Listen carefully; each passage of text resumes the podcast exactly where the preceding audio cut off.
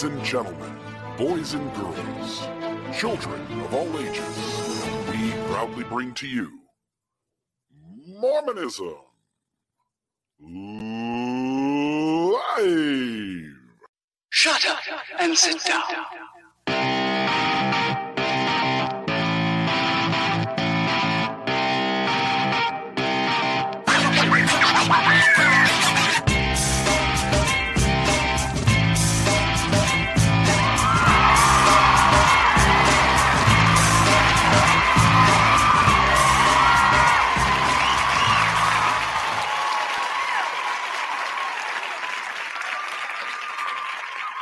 Wow, we're on. Good evening, Mr. Real. How are you doing? Why is that document up on the screen?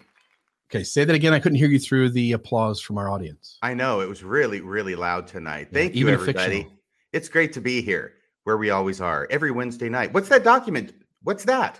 Oh, yeah. Here, let's get rid of that stuff. We got to do a little banter first. Let's do that. About the Browns and why they're not in the Super Bowl. Well, that's because they sucked for, 2.5 decades at this point. Well, they're getting better.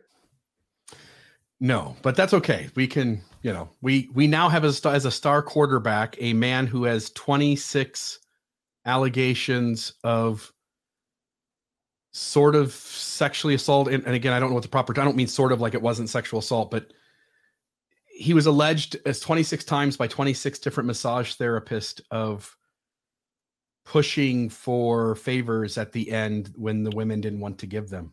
And then we gave him the highest NFL guaranteed contract ever of $240 million. Wow.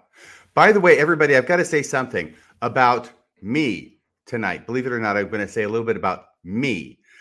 I have tried going in and out of this program and signing off and signing on, but no matter what I do, it appears that my lips and my voice are not syncing exactly. There's about a half-second delay, and I've tried everything I can think of to get rid of it. And I can't, so I'm going to have to deal with it tonight, and I hope you will too. I feel like I'm in some kind of Japanese film where I'm speaking Japanese, but the English has been dubbed in. I feel like I should be saying, Gojira! Gojira! We are going to do our show tonight. Right. See, it's not just my camera. But tonight is a serious subject. Should we make any announcements first about Thrive down in your neck of the woods, February 24th through 26th, at which you will be appearing with your wife to address the audience, I understand? Yeah, my wife and I will be speaking. You'll be speaking. The Mounts are going to be there. Anthony Miller and I think John DeLynn speaking. And there's just a bunch of other high-profile voices in this Mormon arena that'll be there. You can, again, the site had a bunch of, it was a long site, maybe sometime tonight, if you could put that in the comments. But if you just Google St. George Thrive and the dates, February 24th, 25th, 26th, the site comes up. You can get tickets. They're $30 a piece. It feels like they had whatever the seating was, and I want to say the seating was around maybe 300 to 400. They've gotten about half that so far, which is ahead of pace for last year.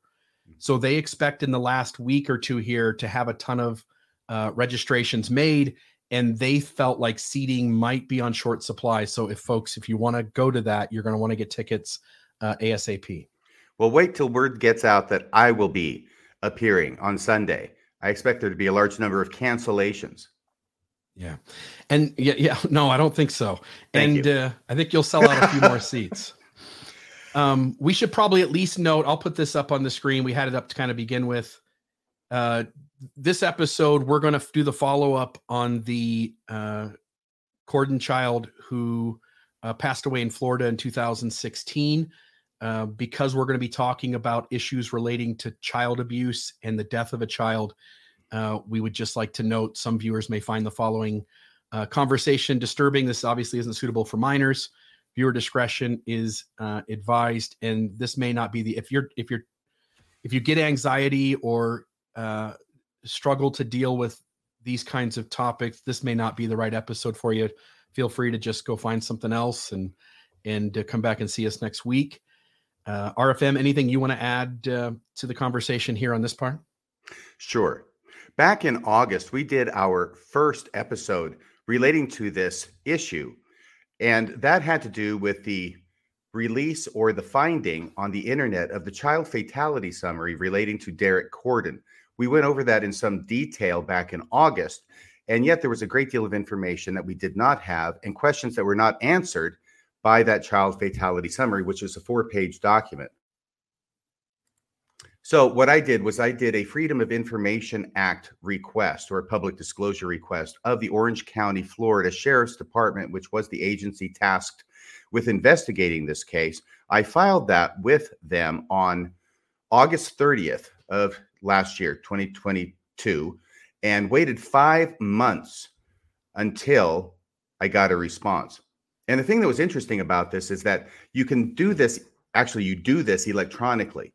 That's the way it's set up. And you can actually see your request move up the chain as they are answering other requests. And as they fulfill requests that are ahead of you, it's a first come, first serve basis, then those go off the screen and yours goes up higher. Now, what happened was that my request ended up going to the top of the screen and being opened. It shows it's open by showing an open file icon as opposed to a closed file icon.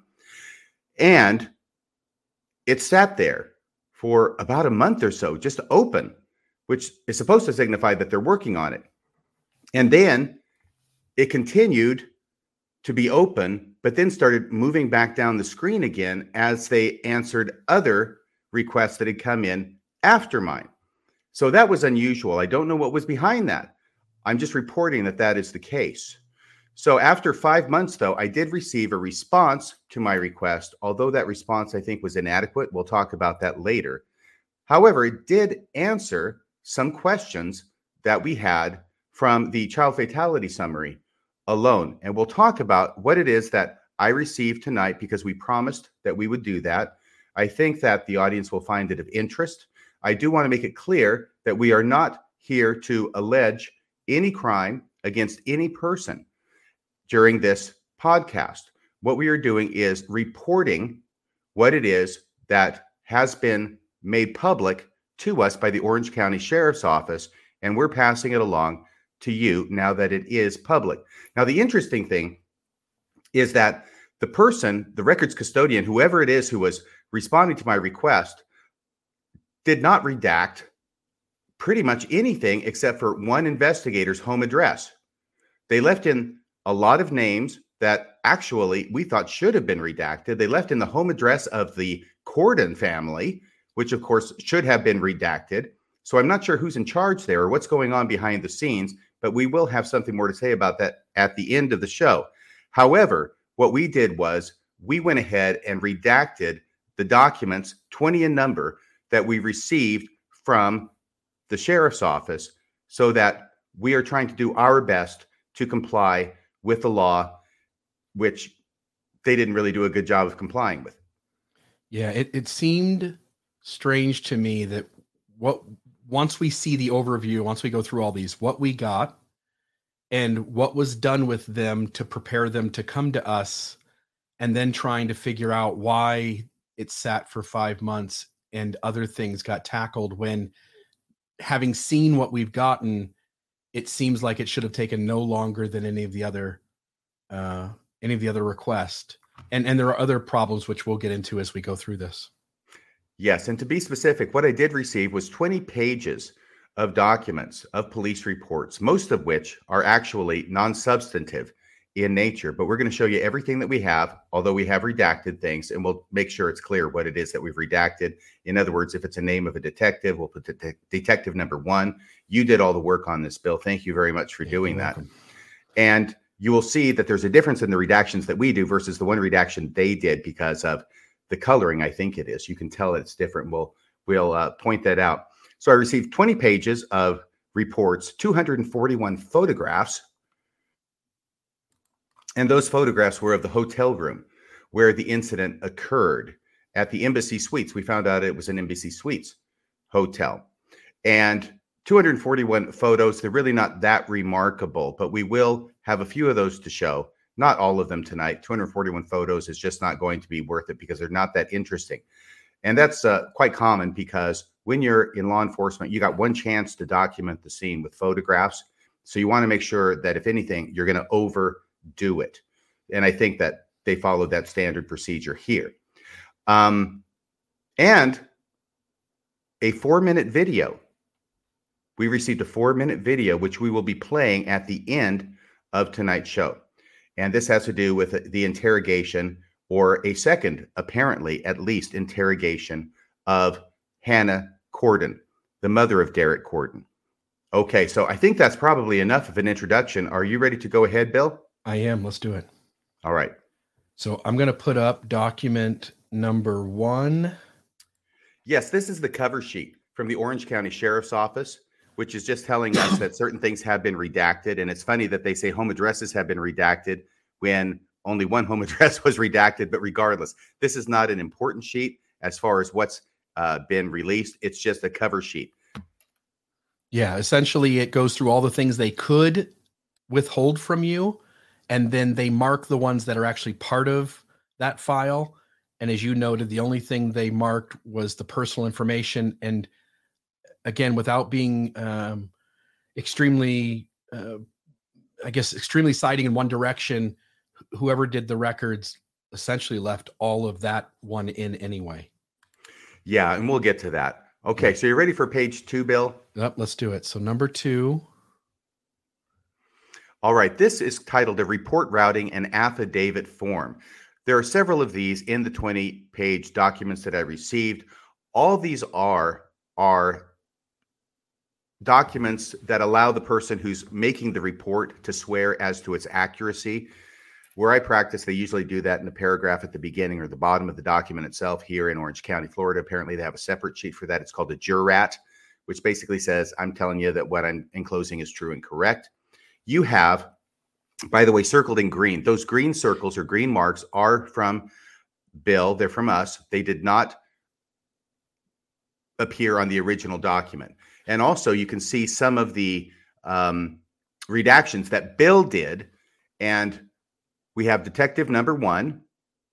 And down there is a signature of detective number 1. And this is his jurat swearing to the accuracy of it. But you circled that green thing. Yeah, let me just note. So I just want to show in page 1, the check mark is from them. The green circle is from me. All along the evening, all the green circles on the pages will be from me. And then almost all of the redactions are redactions that we made on our end. Yes. And so we'll note maybe the one instance where it's not, but essentially all of them are. And so anyway. And what you have circled there indicates that this was referred to the homicide division. Yeah, just noting every time that it's connected to what the police and medical experts seem to be pointing to. Yes, and also of interest is that this is dated 12/10/2016. So this was done apparently contemporaneous with the event, which was really probably the day that Derek passed away at the hospital. Yeah. Okay. And other than that, I don't think there's anything super important on this one. It's just the page 2. We want to make sure you guys see all of them. Right. All right. So the next one, let's see here. Page number 3. Yeah. Now this one was it was a full size page, but the entire 2/3 of the page at the bottom was blank. So in order to make it a little more visible on the screen and to enlarge it, we just cut out the section that had writing and print on it. So anyway. Right. There's really not too much information on here. Once again, detective number 1 is mentioned in a couple of places. That's been redacted. Also, the child services rep, who was apparently the first one to call detectives after herself, I think, probably being called to the hospital, talking with doctors and thinking that this needs to be investigated formally. Other than, the medical side, doctors in a hospital, they're not law enforcement. This child services rep would have been the first government representative who would have been in connection with this case. Right. I think that's true. And over there, that big black box to the right and down below, that is where we have redacted the birth dates and other information of Nolan Corden and Hannah Corden, the parents of Derek Corden. They're listed as parent 1 and parent 2. Yeah. So anything else on this one? Not for me. Okay. Number 4. Okay, now we finally get to a narrative report from an officer. And there's some information above as to what this is relating. Once again, the child services rep is blanked out or redacted. Other information is redacted. But do you have anything you want to say about that, Bill? You redacted all of that, didn't you? Everything, race, sex. I mean, again, we know who we're dealing with in terms of the people we're covering in this story. Their names are important. for the reporting purposes, but everything else, addresses, gender, race, sex, birth dates, social security numbers, phone numbers, all of that stuff we tried to get rid of. Okay, so if you want to go down now to the actual narrative where we can get to some of the information, it begins. The green underlines are me. Yes, all this redaction is from you. So but the green lines as well. Yes, and the green lines. Yeah, sorry. That's okay. By the way, I'm always hesitant about putting green lines on anything or circling anything because my lawyer training comes into play. And if this were an exhibit that was going to the jury, that would not be allowed because it would be considered to be unnecessarily drawing attention to certain aspects of this document. However, this isn't a legal case we're presenting. And there are certain things that you and I both wanted to underline so that they would stand out because we find them significant within the sea of language. Yeah. So are you ready to begin? Yep. Do you want me to, or you want to read it? Would you read the first paragraph? Sure will. On December 9th, 2016, I responded, and this is, by the way, is the child. Let me make sure. Reporter, child services rep, correct? Oh, I believe that's correct. Yeah. Okay. So on December 9th, 2016, I responded to 92 West Miller Street, Orlando, Florida, Arnold Palmer Hospital, in reference to a 2-year-old with head trauma. I met with the Department of Children and Families investigator, and that's a child services rep. So this must be the officer. I just want to be clear. So I'm pausing. Okay, I'm going to look at the unredacted one, and I will be right with you here in a second. Oh, and by the way, up there, that is some of the redaction that was provided. I think that's the only page that has redactions on it, and they redacted things related to the child services representative. So this is from. You know, it's not even signed, this particular document. So let's go ahead. Yeah, I'm going to assume this is law enforcement. Oh, it is. This is a law enforcement narrative report. Okay. So hopefully we'll figure it out. There are a number of detectives who were involved in this, but apparently this is the first one who's being called to the scene on the night of December 9th, or the early in the morning, probably. Yeah. December 9th, 2016.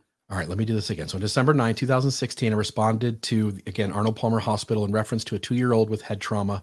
I met with the Department of Children and Families investigator, the child services rep at the hospital. She informed me that the child was in intensive care room 2006, along with his parents, 2-year-old Derek Corden, his parents Nolan and Hannah Corden, and other family members are visiting Orlando from Utah. They are staying at the Embassy Suites located at 8100 Lake Street, Orlando, zip code 32836. Mr. and Mrs. Corden, along with Derek and their other child, their other son, and Mr. Corden's brother, and we've got that name redacted, are staying in room 533. If we can stop here for just a second, I'm just going to say that this other son is a baby. That's a 1-year-old son. We've redacted the name. Okay, but that's a 1-year-old son who was also with him, together with 2-year and 8-month-old Derek. But one thing that we learned from this that was not mentioned in the child fatality summary is that there was another adult in this suite with Hannah and Nolan Corden and their 2 young children. And that was Mr. Corden's brother, who is apparently a young adult. Okay, and or then perhaps a teenager, an older teenager, older teenager. Yeah, older teenager, young adult. As you pointed out, this is the first time we hear of that there is a third adult or older person in the room where this whole episode takes place. And then the very next sentence it says is the other family members are staying in room 532. We knew that they were in the same hotel. We could surmise that from the documents and the language that was in them, but we didn't know exactly how close in the hotel. It could have been different floors. It could have been further down the hall. This is the first time where we have clear evidence that they were in the very next room, and most hotels work with odd numbers on one side and even on the other. So this would have been the room right across the hallway. It looks that way, yes. And that's where Bonnie Corden, and if she was there with her husband, which is likely, but it hasn't been determined yet. I believe her husband's name is Derek as well. Mm-hmm. And this would also be the room where, from the child fatality summary, we learned that Nolan Corden's sister was also apparently staying, and she is a registered nurse. Once again, we get that information from the child fatality summary that we covered last August. None of that particular information about the sister or her being a registered nurse or where she was staying is mentioned in the reports that I received in response to my request. Right. It continues, Mr. and Mrs. Corden were sleeping in one bed, and Derek was sleeping in the other bed. Derek's brother was sleeping at the foot of Derek's bed in a carrier. Nolan's brother, the older teenager or young adult, was which sleeping, we're presuming, by the way. So yes, I just want to throw that in there. We are. Yes, I don't want to add anything else to that. Okay. Nolan's brother was sleeping in the living room portion of the suite. All right. You want it? Okay. Okay, so I'll take over here, and if you'll spell me and I'll spell you, and we'll make our way through this together. Okay. I spoke with Mr. Corden first, which would be Nolan, apparently. He said when Derek was approximately 1 year of age, he had his adenoids removed due to him having issues breathing. Mr. Corden further stated the tonsils were not removed at the same time due to the age of his son, but would be later removed. Mr. Corden stated Derek was snoring louder than usual this past week. They spent all day, December 8th, 2016, at Hollywood Studios, went to Disney Springs, and then stopped at McDonald's on the way back to their hotel. Mr. Corden said Derek seemed fine, but tired. At approximately 0000 hours, that means midnight straight up. At approximately midnight, on December 9th, 2016, Mr. Corden awoke to Derek whimpering and thought he was having a bad dream. Mr. Corden said his son was not responsive, so he lifted an eyelid and became aware his pupil was dilated. Mrs. Corden, that would be Hannah, Mrs. Corden stated she was holding Derek in an attempt to calm him down since he was screaming. According to Mr. Corden, at this time, Derek's breathing became more labored and started to gasp for air. Neither Mr. Corden nor Mrs. Corden could explain Derek's eventual medical findings. Yeah. What I notice here is that what Mr. Corden says he essentially wakes up to Derek whimpering. Mrs. Corden wakes up to him, or she's holding him while he's screaming. You noted in the first episode that we did that covered this, the amount of breath that one requires to scream is significant. Mm-hmm. They both seem to note, again, I want to just recognize there's reasons for why someone might wake up at a different time, and the person who's having a health event would be in a different state at a different moment when a different person wakes up. Right. So please don't take anything I'm saying here. I just want to note that they're describing the sort of reaction that Derek is having as being different from they're both stating a different state. And then for it to go from screaming to labored to gasping seems to happen quite quickly. Yes. So are you ready to go with the next paragraph, yep, Mr. Real? Yep. The decision was made for Mrs. Corden to drive Derek, again, Hannah, to drive Derek to Dr. Phillips Hospital. And I just want to note here, I've got it. Let me pull up. Give me just a moment. I just want to pull up here. I did just a quick Google search. This was light traffic. So I tried to go off of light traffic because we're talking midnight, 12:30, 1 o'clock in the morning. So it's a 12-minute drive from the 8100 Lake Street, Orlando, the Embassy Suites to Orlando Health, Dr. Phillips Hospital. So a 12-minute drive in this Florida city that they're in. Again, this isn't where they live. This is where they were on vacation. Yes. And by the way, this is bad writing, I think, because if you want to put facts forward, which is what you should be doing in a narrative report, you should not be using passive tenses. You should be saying not the decision was made. You should be saying who made the decision. because that's of significance. But we don't find that out from this narrative. Yeah. No, we don't. Okay, so the decision was made for Mrs. Corden to drive Derek to Dr. Phillips Hospital, while Mr. Corden arranged for his one-year-old son to be looked after by other family members. According to the nurses stationed at Arnold Palmer Hospital, 5 minutes of CPR was performed on Derek at Dr. Phillips Hospital, and the decision was made for Derek to be transported via ambulance to Arnold Palmer Hospital.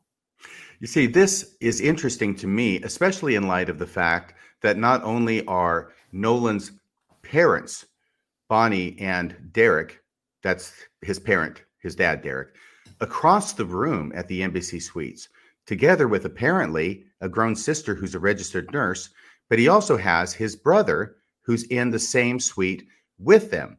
So I'm having a hard time imagining why it would take any time at all, more than a minute or two, in order for Nolan to make arrangements for the one-year-old to be taken care of. By the way, all of this has, let me put it this way, all of this supposition or commentary is, of course, ignoring the obvious fact that they did not call 911. Yeah. Nolan Corden does not have to make any arrangements or take any time to have the one-year-old looked after if they would simply pick up the phone and call 911. You know, there should be at least something said here that, you know, we tend to have different parts of our brain functioning. And when we're in high stress moments, we don't always follow the rational path of decisions. That's a reality. In this particular instance, regardless of how people draw conclusions, this seems a little strange to me, in that if I have a child who's having a serious health event where their breathing becomes either faint or gone completely, as you're pointing out, calling 911 is what we've all been taught and trained and raised up to do since we were little kids. And on top of that, as you mentioned, it's no big deal at all to grab this other, certainly by whatever age he is, he's certainly old enough to watch the little child. And that's one scenario. Obviously 911, a scenario, get your brother who's in the room to help. That's a scenario. Running across the hallway and pounding. Again, I can't answer for what other people would do in these moments of chaos. And I've never had a moment of chaos like this. But I'd like to think that I would run across the hall and be pounding on my parents' door, screaming at the top of my lungs, not caring if I wake up the entire hotel. Right. And yeah. I think that a lot of people would agree with that assessment. So having said that, it does appear from the last line of that paragraph that you read. By the way, if you visualize this, what you have is Hannah Corden by herself driving to a hospital in a city that she's apparently never been in before. Maybe she's been there before. Unlikely she's been to that hospital. They live in Utah. They're there on a trip. That's the point I'm making. With her unresponsive 2-year-old in the car with her, she's got to drive. There's nobody else mentioned in the car with her to even look after Derek or tend to him or hold him, unless Hannah's holding him in his lap while she's driving. This seems unusual to say the least. So the description is that Derek goes from screaming to unresponsive. According to Nolan, he even pulls up his eyelid and sees it's dilated. He goes to unresponsive in the hospital room. They wait for a period of time, which may be as long as 53 minutes before Hannah leaves for the hospital. And let me stay here. What was the point that I was going to make with that? Is that he's unresponsive when he leaves, and he's unresponsive when he gets there. In fact, he's in full cardiac arrest. By the time he gets to the hospital, his heart is no longer working, and they do 5 minutes of CPR on Derek at Dr. Phillips Hospital, the first location after Hannah finally drives him there, and they bring him around. I don't think that they were able necessarily to get any brain function going, but they do get the heartbeat started again. And the decision was made, he's got to get out of here to a specialized unit, to Arnold Palmer Children's Hospital. And that's what they do. Yeah. Yeah. a mom in a moment that her kid is having this sort of health event and driving the child to the hospital and not having another adult with, I can't imagine. That feels like a horrifying scene. Yes, it does. And it just raises to my mind the question, if the grandparents, if Bonnie and her husband were aware of this, or the sister of Nolan, the registered nurse, were aware of this, wouldn't they volunteer? Wouldn't they insist on jumping in the car, if not coming up with the bright idea of calling 911 instead? Wouldn't they insist on this? Which leads me to wonder whether they were notified of this at all. But once again, there's nothing about that in the police report, so that ends up in conjecture. Yeah. Okay, you want me to take this next paragraph? Please. Dr. A. So we have about 3 or 4 doctors who are mentioned here. And this is the first doctor. We're going to call him Dr. A. It's opposed to the 1-2-3 system we'll be using with the detectives. So Dr. A was the admitting doctor at Arnold Palmer Hospital. Derek has retinal hemorrhaging. A blood clot was removed from the right side of his head, and his brain has shifted due to the amount of blood inside his skull. There are no other signs of trauma to his head or body. There is, however, a bruise on Derek's torso. So the only thing I wanted to say about this is that even though it says a blood clot was removed from the right side of his head, it doesn't sound to me like that's from the exterior of his head. Once again, this is being written not by a medical personnel, but by law enforcement. And when I look at the fact there are no other signs of trauma to his head or body, and really, if you have a blood clot on the side of your head on the outside, it's not typically noteworthy that you clean up a wound and remove a blood clot. What it sounds like is that it was on the inside, although it's impossible to determine for sure from this report. Your thoughts? Yeah, I think it's an internal injury, whether, you know, taking the skull away essentially, and this being sort of the way in which they first try to treat the issues and try to relieve some of the pressure. Right. And they do a, I don't know if it's a craniectomy or whatever it is, where they cut off a portion of the skull, or at least try and get some passageway into the affected area of the brain in order to relieve the pressure and to release the blood that has been accumulating since whatever it was happened that caused this trauma.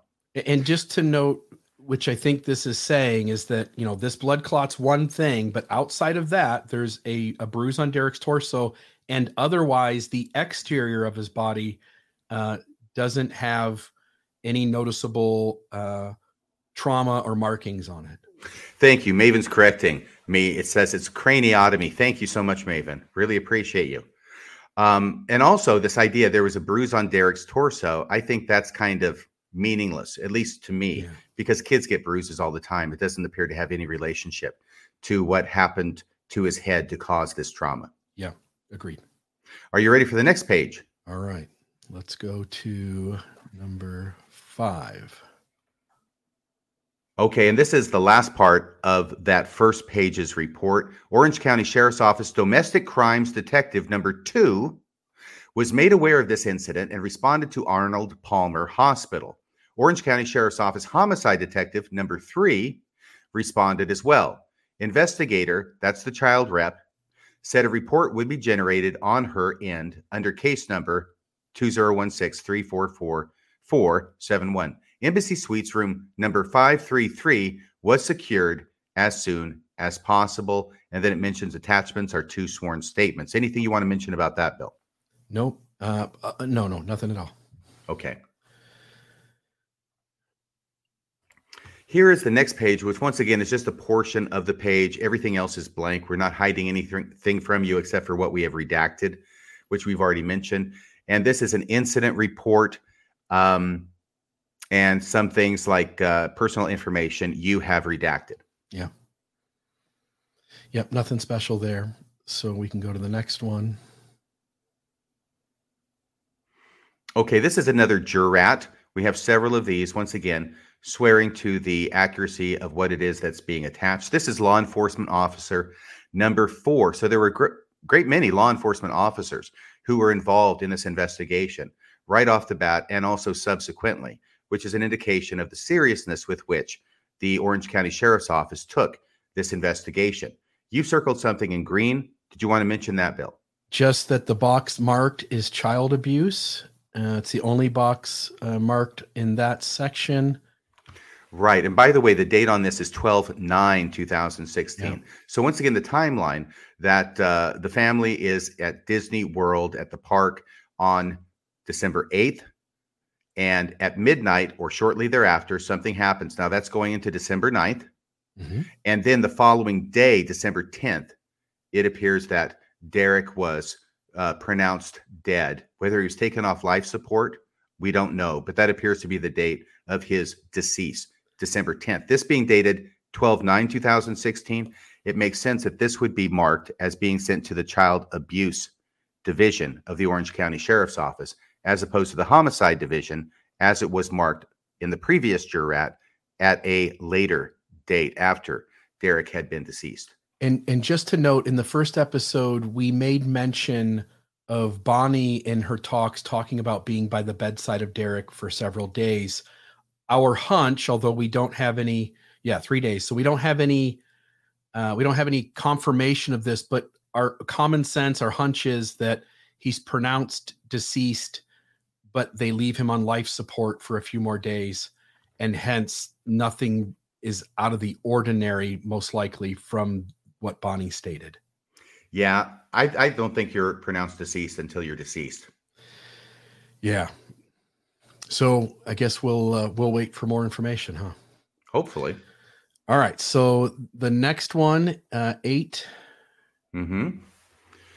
So once again, this is from law enforcement officer number 4, confidential. What does it say up there? Homicide? Or does it say? Yeah, confidential homicide. Homicide.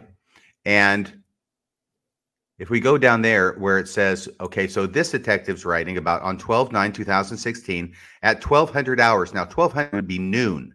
Mm-hmm. 4 zeros is midnight. 1200 is noon. So it's the following day, 12/9/2016 at noon. I responded to Embassy Suites Hotel to relieve detective number 5. And then it says MD. No, I'm sorry. We figured out that that was medical detective, right? Yep. All right. So this is law enforcement, not a doctor. However, they may have some medical training. I expect they do. So MD number 5 was securing room 533 as a possible crime scene.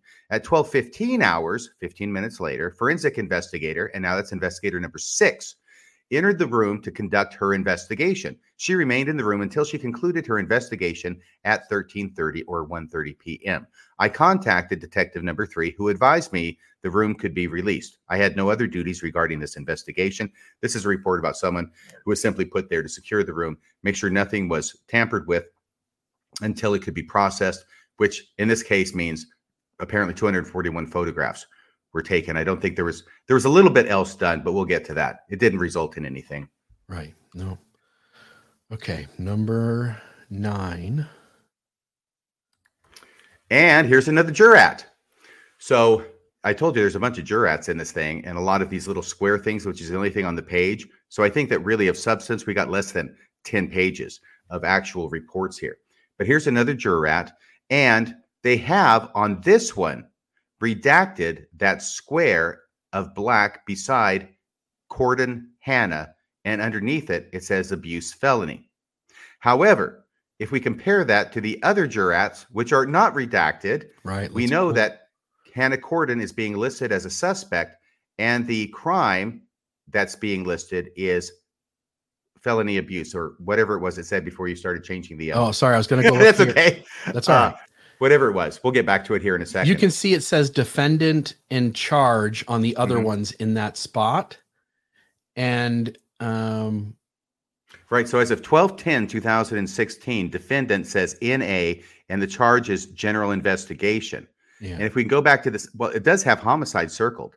But if you go back to this other one, this other jurat, yeah, which is filled out by the officer who's attaching the police reports, and they can call it whatever they deem to be accurate in their own mind. Now it's blocked out. So where it says suspect or defendant, Hannah Corden, and charge abuse felony. Yeah. And we tried to figure out what was going on here. again, I'd only be guessing, but it seems as though what they're trying to do is redact our ability to draw a conclusion, which is intentional, that there was any sort of charge made, that this essentially, by redacting that section where it said charges, we're left to not see that and hence not draw the conclusion that a charge was ever made, which I don't believe ever was. Yeah, I'm still up in the air about that. By the way, you can see on this page that the black that is sort of gray was done by the Orange County Sheriff's Office. The black that is really deep black and has detective number 2, that's the kind of redaction that Bill did on these documents. By the way, that it says referred to, and we've seen that in 2 prior jurats, but on this one, they went and redacted the place to which it was referred. But we can just look at a prior jurat and figure out what it is that they redacted. And the only reason they redacted is because it was checked there. Yeah, so I can go back here and try to find one of these other ones. Whoop, that's not it. Let me go back here. There you go. So for whatever reason, what it was report review. You see, that's in the same place that the redaction occurred. So that box was checked and then they redacted it. But I'm not sure why, but that's what they did. Yeah. All right. So now. So if we can go back to that jurat that we were at before. Yeah. You're doing great, Bill, by the way. Thank you so much. I'm trying. Okay. So here's the one we're at. Okay. So this is detective number 2's jurat. And now we'll get to the next page, which hopefully will be once again, it's an incident report. So it's just some boxes that they have to type in, and it's not a narrative. Hopefully that'll be on the next page. This one, however, is detective number 3, listing it as felony abuse, and says it's major case homicide, description aggravated child abuse. It says ABU. I expect that's abuse. And then down there, the other green circle you have, what does that say, Bill? Extent of injury, serious. Domestic violence, yes. Okay. So we're ready now to go to the next page. All right. Number 11. Here we've got some actual information. So once again, there's a number of green circles at the top. Do you want to say anything about those? It's sort of repeating the same kind of things. It is. One new one here is crime code, aggravated battery, but essentially homicide, felony abuse. Okay, so this is written by Orange County Sheriff's Domestic Crimes Detective, Detective Number 2. Thank you, Detective Number 2, for identifying who the heck is writing this report. You should get a raise. So this one starts on December 9th, 2016 at approximately 7:30 a.m., I, Orange County Sheriff's Office, Domestic Crimes Detective, number 2, was contacted by the Orange County Sheriff's Office Communications Center. So this is like dispatch. I was informed that Deputy First Class, that's number 1, Detective number 1, was requesting to speak with the on-call child abuse detective. I contacted DFC, which is Deputy First Class. That's also Detective number 1. Via phone, and he advised he was dispatched to 92 West Miller Street, Arnold Palmer Hospital, to conduct a possible child neglect investigation that occurred to the victim while in Orange County Sheriff's Office jurisdiction. Yep. Are you ready to do the second paragraph? Yep. I responded. By the way, so everybody knows, I just want to say, we had talked with Maven about her throwing in and reading alternate paragraphs. She feels like she's not up to that tonight, and she's very busy behind the scenes and correcting my medical pronunciation and terminology. Thank you for that again. I responded to Arnold Palmer Hospital and met with Deputy First Class, Detective Number 1, who was located on the 2nd floor in a staff break room. Detective 1 told me that a 2-year, 8-month-old identified as Derek Corden was originally brought to the Dr. Phillips Hospital by his mother, who he identified as Hannah Corden. When Derek arrived at Dr. Phillips Hospital, his lips were blue. He was not breathing and he did not have a pulse. The emergency room medical staff performed CPR and within approximately 5 minutes was able to get a heartbeat. They continued to care for Derek until they could safely transfer him to the Arnold Palmer Hospital for Children. Right. So 5 minutes minimum, and probably longer than that, Derek had no heartbeat. So, I mean, even at 5 minutes, you're in risky territory, but longer than that, you revive the heart. There's going to be problems with the lack of oxygen to the brain. Yeah. And that appears to be what happened here, as well as the swelling or the shifting of the brain due to the bleed that was going on inside Derek's skull. Yeah. And again, having only one person in the car driving him essentially eliminates any possibility that anyone, even without health training, you know, qualified health training, most of us still got, you know, CPR classes and a health class or whatnot. So again, if you reach out to the family across the hall or the sibling in the room, and again, we know that there was a nurse sister in the other room. It again, we can't know whether anything would have made a difference or not, but it certainly wouldn't have hurt to have had another person in that car who had some health training or could have at least attempted CPR. Yes, or just freaking call 911. Yeah. Yep. Your turn, I think. All right, so I think we're when Derek. Oh, is it my turn? Did you read that last paragraph, Bill? It's your turn. Yeah. Okay. Whew. Right here. When Derek arrived at Arnold Palmer Hospital, he was seen by Dr. A. So once again, the one we referred to before. Intensive care physician is who he was. Dr. A performed surgery on Derek to relieve pressure on his brain. That's the craniotomy that we were talking about. Derek was transferred to the second floor room 2006. Dr. A continued to monitor Derek's progress after the surgery. When I arrived at the hospital, once again, this is the detective who's writing this. When I arrived at the hospital, Derek was in room 2006, recovering from surgery. Dr. A was attending other patients and conducting rounds. I waited to speak with Dr. A to get his prognosis for Derek's recovery. According to Dr. A, Derek did not have any brain activity and he did not believe that he would survive. I then notified the on-call homicide detective and spoke with detective number 3. Detective number 3 responded to the hospital and met with me on the second floor. Yes, and some of these may seem a bit out of order. I'm not sure there's any specific order you could put them in that would make complete sense out of it in chronological fashion. These are the nature of police reports being done by multiple police officers. We have presented these and are presenting these with a couple of exceptions, which we'll mention, like the slide about the Google map search you did to show how far it was from the Embassy Suites to the first hospital. But we're presenting them in the order in which they were received. Correct. So... okay, so according to Dr. A, oh, you just read that. Now, Dr. B, a second doctor from the Child Advocacy Center, was also notified, and he came to the hospital. Dr. B reviewed the case and then conferred with Dr. A, the admitting physician.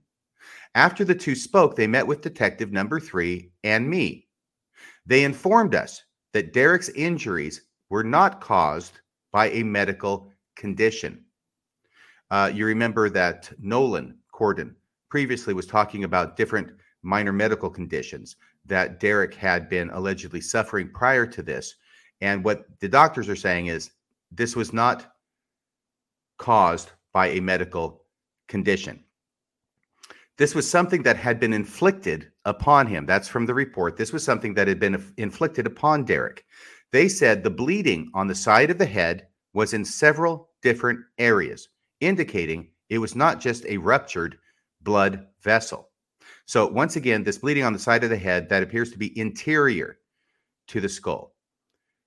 It was not just a ruptured blood vessel. That's the only way I can make sense out of that language. This type of bleeding indicates it was from sort of blow. I think there's supposed to be a sum in there.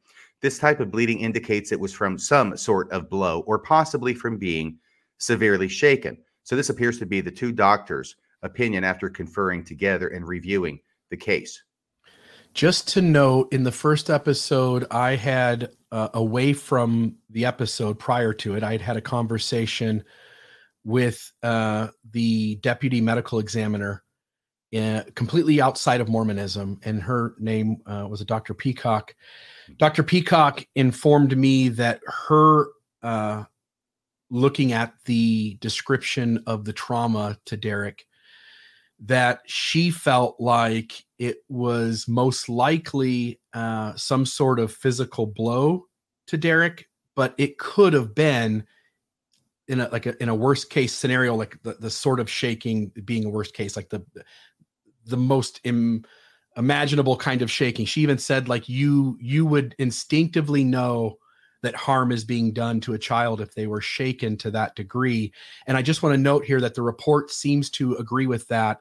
It seems like they start off leaning towards some sort of blow or the secondary explanation, possibly from being severely shaken, matches very closely with what Dr. Peacock said. Right. And if I'm interpreting this correctly to mean that there was no exterior injury to the head of Derek. It was on the right side, I believe it was, where the interior blood was collecting. If I'm correct in interpreting in that way, then that would seem to mitigate against there being a blow to the exterior of his head and that the injuries had to be caused some other way. At least that's my take on it. Yeah. And to note that they're saying that there are several different areas of trauma. Hence, it couldn't have just been a single ruptured blood vessel. In other words, you wouldn't be to suggest that like a freak medical instance, such as, let's say, an aneurysm or something of that sort. What you'd be pointing to here is saying that there are multiple ones happening at once. Hence, that's their reason for saying like, this isn't a medical condition, because there's multiple areas that seem to have been damaged at the same time, indicating it was not just a ruptured blood vessel. Right. And in the child fatality summary, it included the detail that the vasculature was determined to be intact. And this would probably have been either when they're doing the initial surgery or later on during the autopsy. And from that, I interpret it to mean that the blood vessels were intact and that there was no evidence of an aneurysm. Yeah, that was present. Correct. So is the next one yours? Detective number 3 and I conducted interviews of the family members to try to determine what could have caused this injury. After we completed all the interviews, Detective number 3 asked Hannah Corden if she would be willing to do a reenactment of how she woke Derek up. Can we go right there for a second? Yeah, you want that'll be important because the 4 minutes of video that was provided to us was of this reenactment that law enforcement asked Hannah to do. Now, note that this is after they have completed all the interviews of the family members. I would presume that would include Hannah. It would include Nolan. It would probably include Nolan's brother. It would probably include Bonnie and her husband, as well as Nolan's sister, the RN. At a minimum, their investigation would include interviews of these people. So it's after all of those interviews have been completed now that the detective, number 3, asks Hannah Corden if she would be willing to do a reenactment of how she woke Derek up. I was recording the reenactment on my agency-issued iPhone when Nolan Corden entered the room and told us she was not participating any longer. After the reenactment, Detective number 3 and I were standing in the main hallway when Nolan approached us and told us if we wanted to speak with anyone else in the family, it would be with legal counsel present. Okay. Now, the reason I made such a big deal about that first thing is because we don't have any video or any information about what it was that the family members, who were all interviewed by law enforcement, said during those interviews. That's a huge omission on the part of the Orange County Sheriff's Office in responding to my public disclosure request. I think it's also important to put into context the fact that when Nolan approaches the detectives and tells them if we wanted to speak with anyone else in the family, it would be with legal counsel present. This is after, apparently, he has conducted or submitted to an entire interview with law enforcement, after Hannah has submitted to an entire interview with law enforcement, and after all the other family members have submitted to an entire interview with law enforcement. We're talking about hours that would be involved here in all these interviews. And I only say that because a lot of times people go, they get suspicious if someone finally says, look, if you want to do this any longer, we're going to need to have legal counsel present. First off, that's not anything that's suspicious in my mind, okay? But also, it's important to keep this in context. This is after what must have been hours of interviews going on in an extremely stressful situation. This ends up being about 3:00 in the afternoon when this is finally happening, And I'm sure these people have had no sleep at all that night. They're highly stressed. They're exhausted. And I just want to say, I don't see anything unreasonable with somebody at that point saying, hey, look, we've kind of had enough here and no more questions unless we got legal counsel present. Yes. And if I'm not mistaken, I think that Nolan is a lawyer, if I'm not mistaken. And hence he would, at least on some level, understand kind of the basic rights. And like you're saying, to stand by as everyone is interviewed, I think speaks to some degree of their ability to, or wanting to try to figure this out. Right. And his stating at the end that they wouldn't do any more conversation without legal counsel present doesn't, as you said, doesn't really stand out to you. It seems reasonable at that point that knowing where this was going, that anyone innocent, guilty of anything would invoke that if they were being wise about how they handled themselves. Absolutely. What I tell people is, look, if you're in trouble, a police officer is your best friend.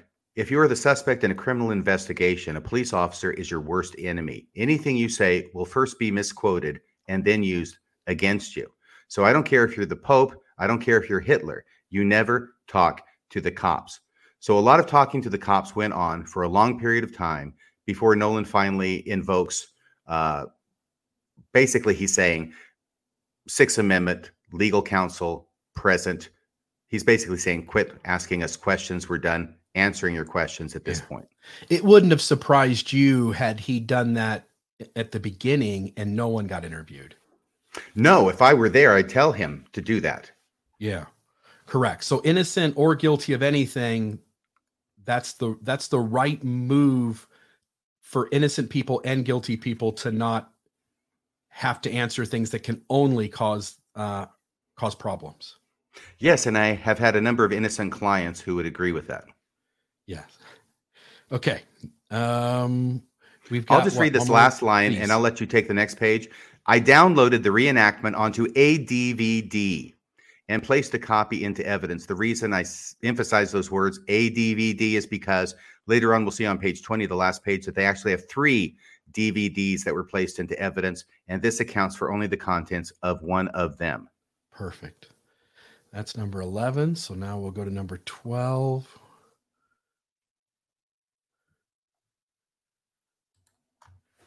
All right. So another incident report, same sort of information at the top. But here we've got detective number 5 telling us on December 9th, 2016, I was asked by the deputy first class detective number 1 to respond to the Embassy Suites in secure room 533 for evidence processing.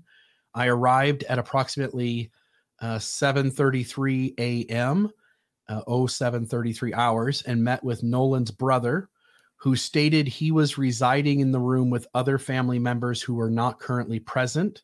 I explained my purpose in the room and obtained verbal consent from him to search the room. By the way, that indicates right there that he's an adult, because otherwise the police would not have taken consent from a minor as being sufficient to allow them to go into the room. They would have gotten a warrant otherwise. Perfect. I was there until I was relieved by a medical detective number 4 and forensic technician number 1. Okay. Let's see here. We're going to be number 13. Now, this is the handwritten statement of the child services representative. We already looked at a narrative report, I believe. Well, we thought it was from her before. Maybe I think it was actually detective number 1 who was writing it, although he never put his name on the paper. Yes. So this is what she says in her handwritten report, the child services representative. I received a report stating that there were concerns for the safety of the child, Derek Corden. I responded to APCH, Arnold Palmer Children's Hospital, to a child that was unresponsive and had head injuries. After speaking with caregivers, which would be Nolan and Hannah, father stated that they had been woken up by the child crying, and they decided to go to hospital. Mother stated she awoke to no crying to no crying child. She tried to console him when they realized that he was not breathing. Mother drove child to hospital, where he arrived unresponsive and was transported to APCH, Arnold Palmer Hospital. Just for the record, RFM, where you say no crying child, I actually think the no is the. So I think mother stated she awoke to the crying child. I think that's a THE, although I think it's not written very well. Because I see the little... I do. So, yeah, woke to the crying child, and she tried to console him when they realized that he was not breathing. Mother drove the child to the hospital. Okay, that makes more sense. Yeah. Thank you, Bill. No problem. Where he, what? And I don't know what's that word before unresponsive? Where? Can you point at it? Yeah, right where my cursor is. Arrived. Where he arrived, okay, unresponsive. Yeah. Perfect. So in this instance, they both say they essentially, it sounds like they kind of woke up at the same time. At least Nolan seems to be stating they woke up at the same time to the child crying. In the first report, not written by this person, written by someone else, the father woke up to whimpering. The mother was already holding him and trying to figure out what was going on, correct? Apparently, and that'll become more clear once we get to the 4-minute video. Yeah. Okay. 13. So now we're on 14.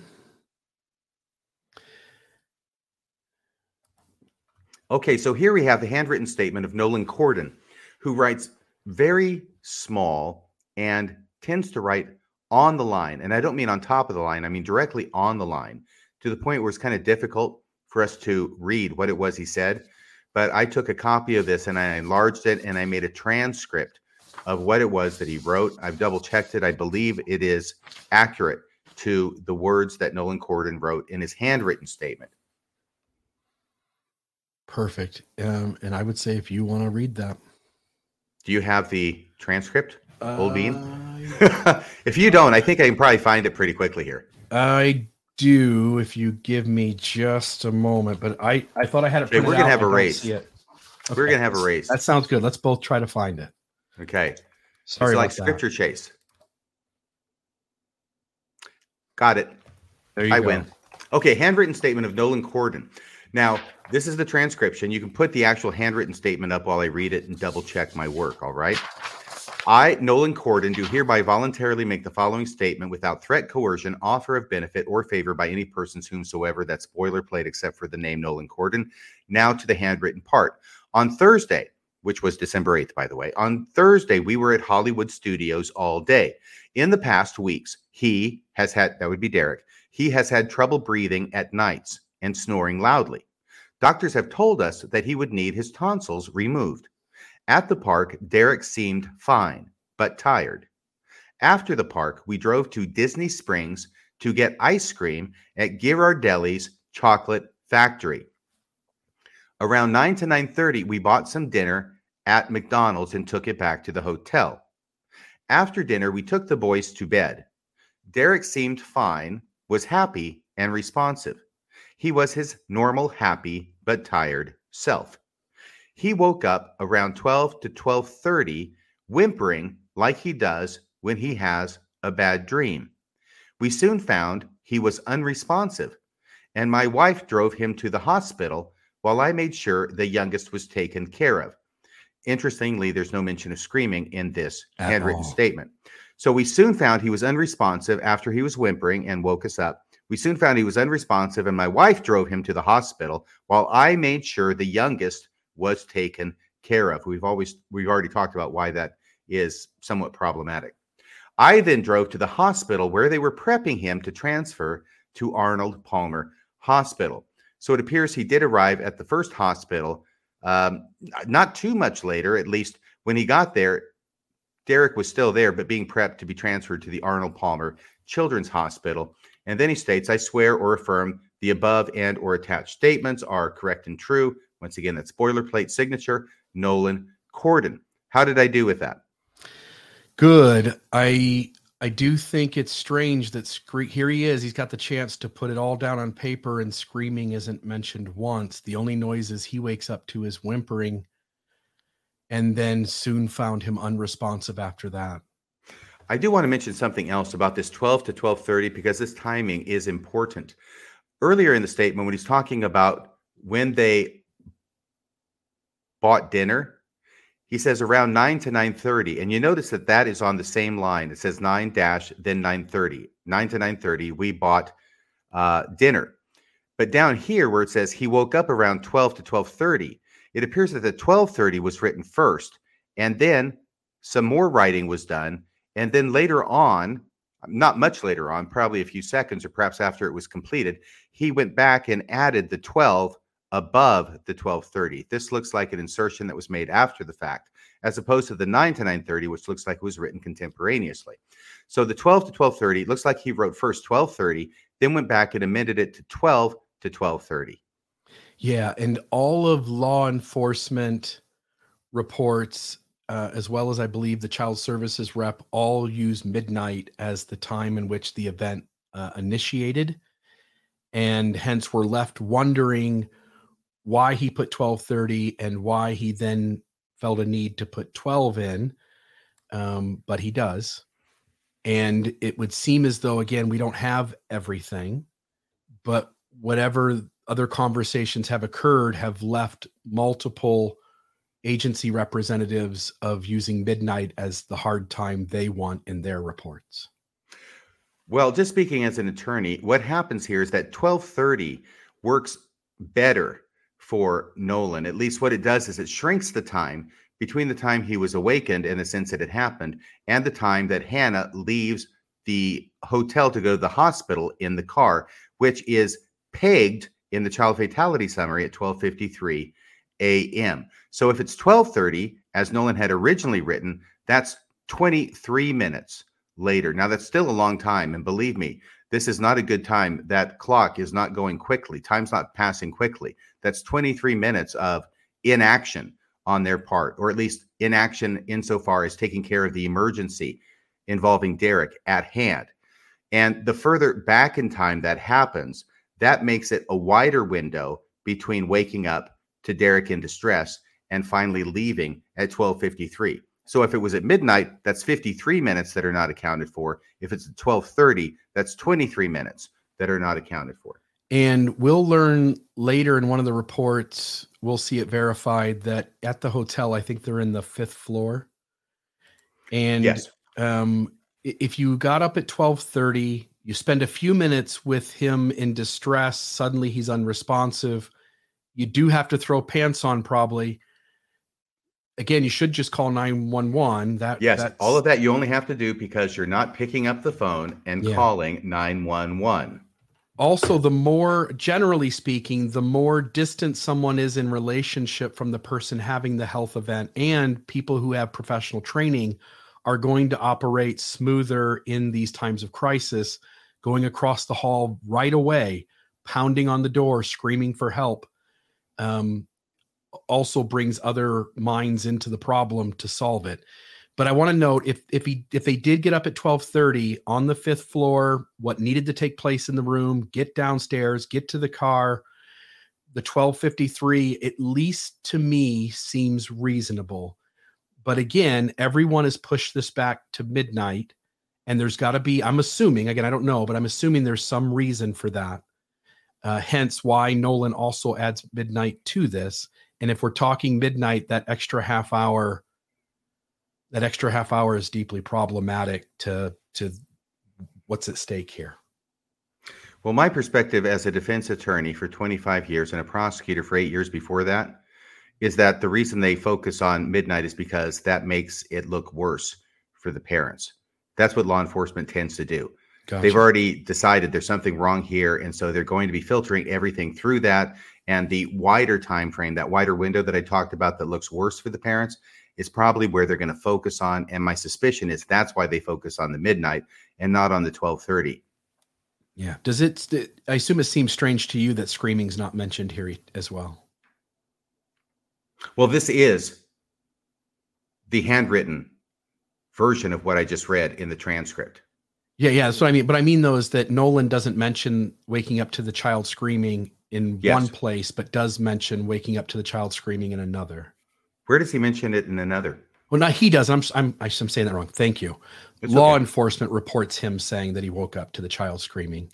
And Hannah mentions, I think, the child screaming, and because she's trying to console him, and Nolan doesn't. He just mentions the whimpering. Mm-hmm. Yeah. Okay. Anything else here? No. Okay. That's number 14. So we'll go to number 15. And this one just seems to be the forensic investigator essentially noting what equipment they used, what they did, what rooms there were pictures taken of. And down here, they essentially say the specifics of that. On the above listed date and time, I, CSI Forensic Detective Number 1, was requested to respond to the above listed location. In reference to a child abuse investigation, I was contacted by Detective Number 3, who informed me that the victim was brought to the hospital by his parents. Upon the child's examination, it was reported from doctors. By the way, did you notice that was incorrect? Okay, say that again. He wasn't brought to the hospital by his parents. Nope, he was brought to the hospital by one parent. Yeah, thank you. These are the kind of things that will crop up. Minor misstatements, which are probably not intentional on the part of law enforcement, but you know, that's the way these things are. And to note that Nolan himself tells us concretely that it was her that drove the child to the hospital without him. He stayed behind to make arrangements for the other kid. Right. This is just an officer who's going to be taking pictures of the hotel room, who's not involved in the other part of the investigation, writing down what it was they heard. Yeah, totally. All right. Upon the child's examination, it was reported from doctors that the child sustained internal injuries that might cause his death. I was also informed that the family spent the previous day at a theme park, later bought food at a McDonald's, and then spent the rest of the evening in their hotel room. The hotel room was cleared and secured prior to my arrival. I began my investigation by obtaining overall photographs of the scene. The scene consisted of a hotel room located on the 5th floor of the hotel building. So there we get the floor. The general layout of the room is depicted on page 2. Close-up photos were obtained of clothing, bedding, trash items, and personal belongings for documentation purposes. Forensic Detective Number 1 signs it, and then it's notarized and then filed. Right. So I think the next picture is the layout of the room. Is that correct? Yeah, it's this one here. Yep. This was something that we did not know from the child fatality summary, which is helpful to know. And what you'll see there is that it appears to be a suite. Well, it is a suite. It's in the Embassy Suites. And there is a living room area, which appears to be what you walk into off the hallway. There's a doorway there. There's a sofa and a chair and some other items of furniture. We're presuming that the sofa is where Nolan's brother, who was an adult, apparently, was sleeping at the time. Then, as you go back into the room, and I'm just saying this for people who are listening to this on audio only, Bill, as you go back into the room, you pass by a bathroom on the left and a door into the bathroom on the left. So that's not designated here on this diagram. There's obviously got to be a door, and it's obviously got to be as you pass it on the left, which leads into the bathroom. And then you go into the bedroom area, which has two, I don't know if they're queen beds, but there's room for two people to be sleeping. They're designated by two pillows on each bed. In between is a nightstand. And then at the foot of one of the beds and across the room actually is a crib. It's designated as a crib, which is, I'm guessing, where the 1-year-old was sleeping, or at least was placed at the time. And then, even though it's not mentioned here, it appears that beyond the bed and against the wall is another window leading to the outside or the exterior of the building. Yeah. And so the search was conducted in the hotel room. Following items were collected under property tag. It talks about a green polo and some pillowcases and a child's backpack with stuff in it, including some tissue. And each of those items, it says that there's suspected blood on those. They're taken into evidence. Right. And they're tested chemically, which we'll see later on. For the presence of blood, all of them are negative. So apparently none of this was blood. It might have been chocolate or some other stain of some kind that they thought might be blood, but they're seizing it because they think it could be blood. It turns out none of these are chemically tested positive for blood. And we'll see that in a later document as well. Yeah. And they've also obtained from the medical examiner's office a DNA card for Derek, a vial containing his head hair. And I don't know what the ME is, but original ME packaging. I'm guessing medical examiner, because this is that was on January 6, 2017, that was received. And that was doubtless after the autopsy. Talks about how all the digital images, again, just to make mention, all digital images have been uploaded into the DataWork kiosk and transferred onto a CD. And so we've had one DVD named and one CD named. Which is where photographs would normally go on a CD. Yep. I was later notified by Detective Number 3 that the District 9 Medical Examiner's Office ruled the manner of death in this case to be homicide. So there, I think we hear for the first time maybe an official ruling on it, rather than just them stating at the hospital in the medical reports that was the conclusion. All items collected from the hotel room were transferred to the OCSO biology unit for examination. All remaining evidence was submitted to OCSO evidence unit for storage pending further instruction. And then it's signed and notarized. Right. And for anybody who wonders, OSCO is Orange County Sheriff's Office. Perfect. Now let's go to number. I think I said OSCO. I might have said OSCO, but it's OCSO, the Orange County Sheriff's Office. Yeah. Now here is, once again, replicated that diagram that they made, but there are some additions to this in color. Can you tell us about that, Bill? Yeah, I just did this so that folks could understand the layout of the room and where folks were.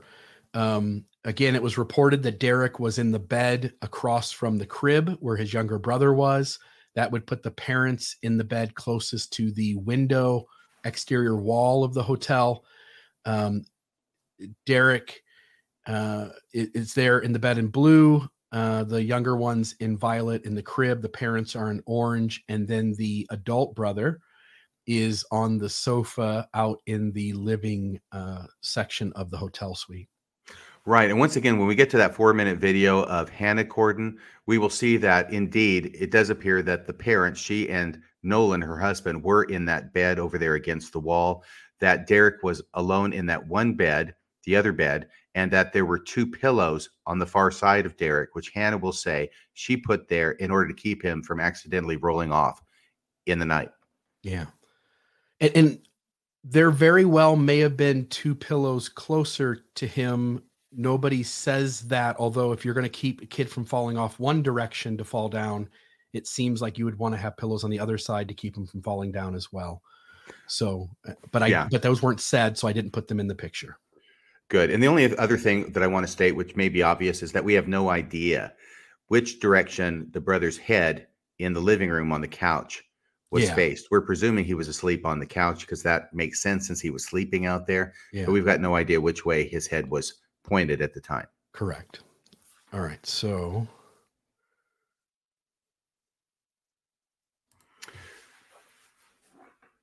okay, here's the document which shows that all four items of evidence that were seized with suspected blood on it failed to chemically indicate the presence of blood. On the green polo, on the pillowcase near the sofa, on the pillowcase on the east bed, on the child's backpack with miscellaneous toys, candy, and tissue with suspected blood. I believe it was probably just the tissue that was in the child's backpack with suspected blood. All of those failed to chemically indicate the presence of blood, which basically means they weren't blood. Right. And that's essentially all this document is doing, is just confirming that there's no blood. So we can go to 18. And this is just more of the same. But this is just the property form of what was taken and filed into evidence, but it's the same items mentioned by the forensic investigator. Yes, the green polo, the two pillowcases, and the child's backpack with the tissue with suspected blood. Yeah, and signed. So that's that one. Number 19.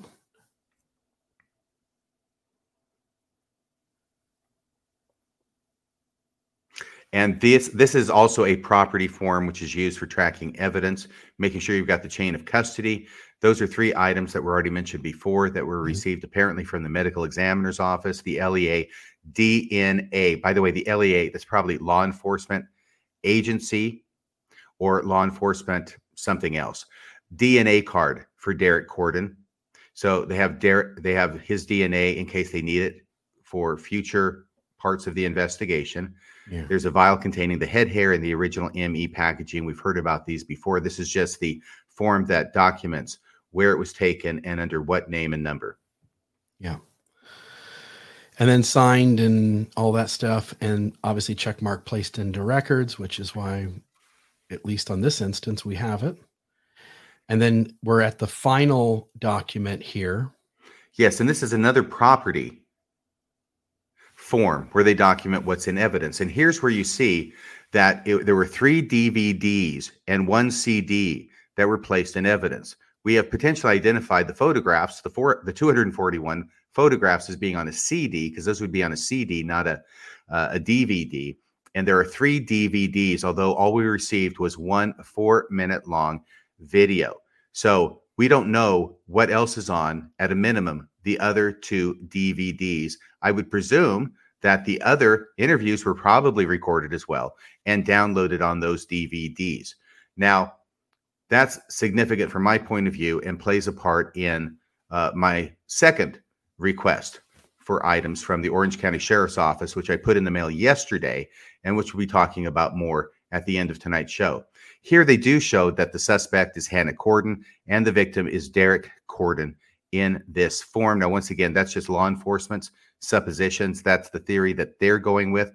And as I thought about this, I thought, well, here's probably why law enforcement is focusing on Hannah Corden. And that's because, according to Hannah Corden, she was the first person to wake up to Derek in distress. And therefore, naturally, their suspicions focus on her. What do you think, Bill? Yeah, I think there is a whole realm of possibilities. And again, I don't know any of this. This is just me throwing out thoughts, but you could have some sort of health event being triggered or not triggered by something being imposed on him, as the wording in the document said earlier, right? It could have happened an hour earlier, and it just took a while for the damage of the brain and stuff to start affecting his behavior. Like I think there are multiple things that could be happening.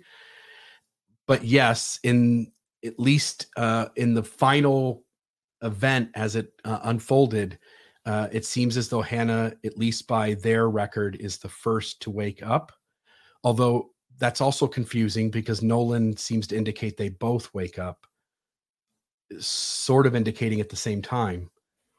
And so I think there is still question there about that, but at least in some of the reports, it seems as though when Derek wakes up, when Nolan wakes up, Hannah is already holding Derek.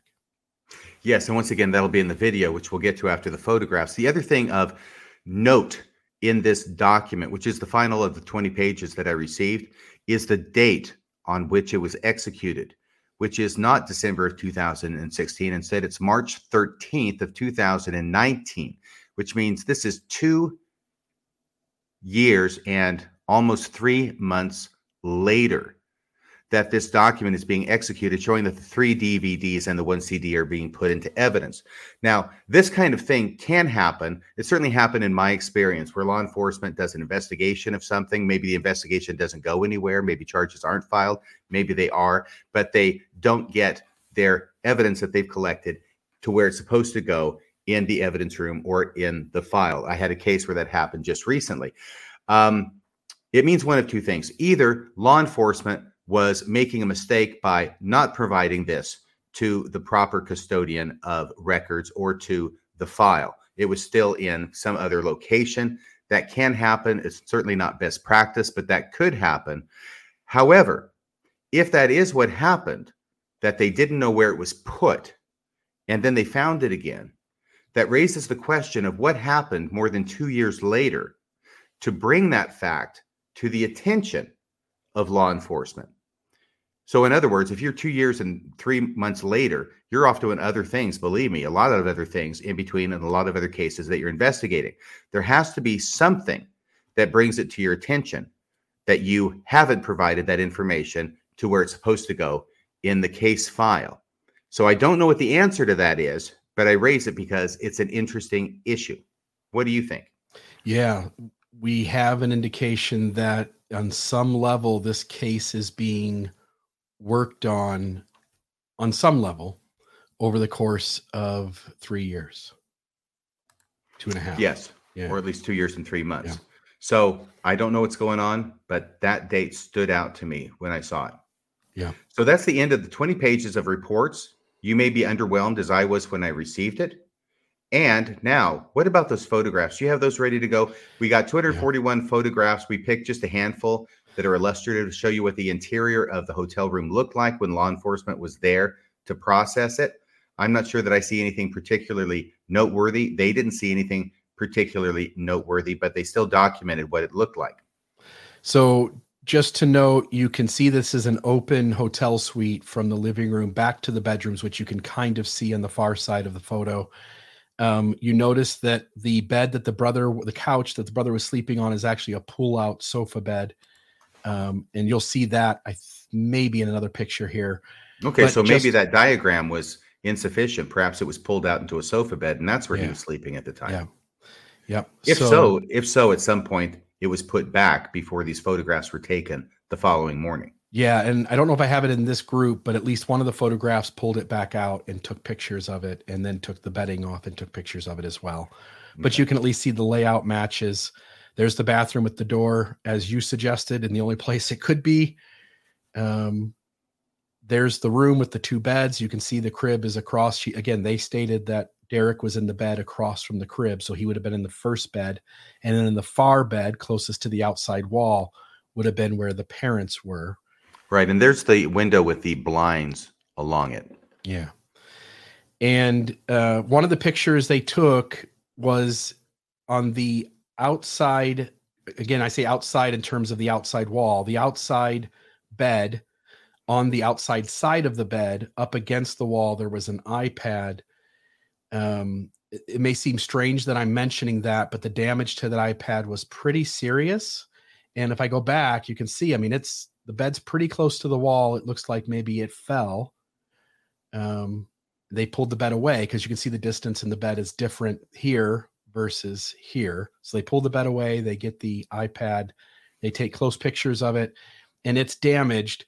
I don't know. Again, I'm not making any suggestion here. Only that's it appears that could have came with that damage to begin with. That certainly is feasible. I worked in a pawn shop for 8 years, and I've certainly gotten people bring items in that already had that sort of damage to them. It doesn't necessarily mean it was dropped on this occasion. They will tend to still function even with the corners busted like that. But at least opens up the possibility that in the chaos of that evening, the iPad was knocked off of the parents' bed and incurred that damage. And again, I don't have any suggestion for how that plays into it, but the photographer thought it was important enough to take 5 or 6 pictures of. Right. Once again, they're going to be taking pictures of anything that's unusual, out of place. It doesn't necessarily mean that they thought it was suspicious. Yeah. I myself can think of a scenario where the parents go to sleep. By the way, this is between the parents' bed and the wall. That they end up waking up, that jumping out of bed, that perhaps they've fallen asleep, and this iPad, you say? This iPad is on the covers, and they throw off the covers to jump out of bed, and this goes over the side and on the floor. It could likely be nothing more than that. Yeah. But just that being between the bed and the wall seems like a strange place, so it does seem like sometime in the chaos it did fall off the bed, or fell off some other time earlier in the night or later after Hannah took the child to the hospital. Right. Yeah. Okay. So that's, I think that's all of the photos. Are we to the point where we're going to show the video? Yeah. Cause the last photo is that one. Yep. That's it. So I'm going to pull my stuff off.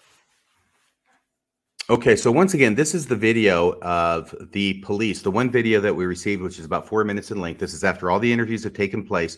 They have interviewed Hannah, they've interviewed Nolan, they've interviewed everybody else, and now the police want to bring her back in for a follow-up interview to have her demonstrate on a doll, on a Raggedy Ann doll of some sort. You'll see it there in the picture, what it was that she did when she woke up to Derek being crying and waking her up. So they have her do this. It is recorded. It's at the end of this that you'll see Nolan come in and call it off and say, we're done here.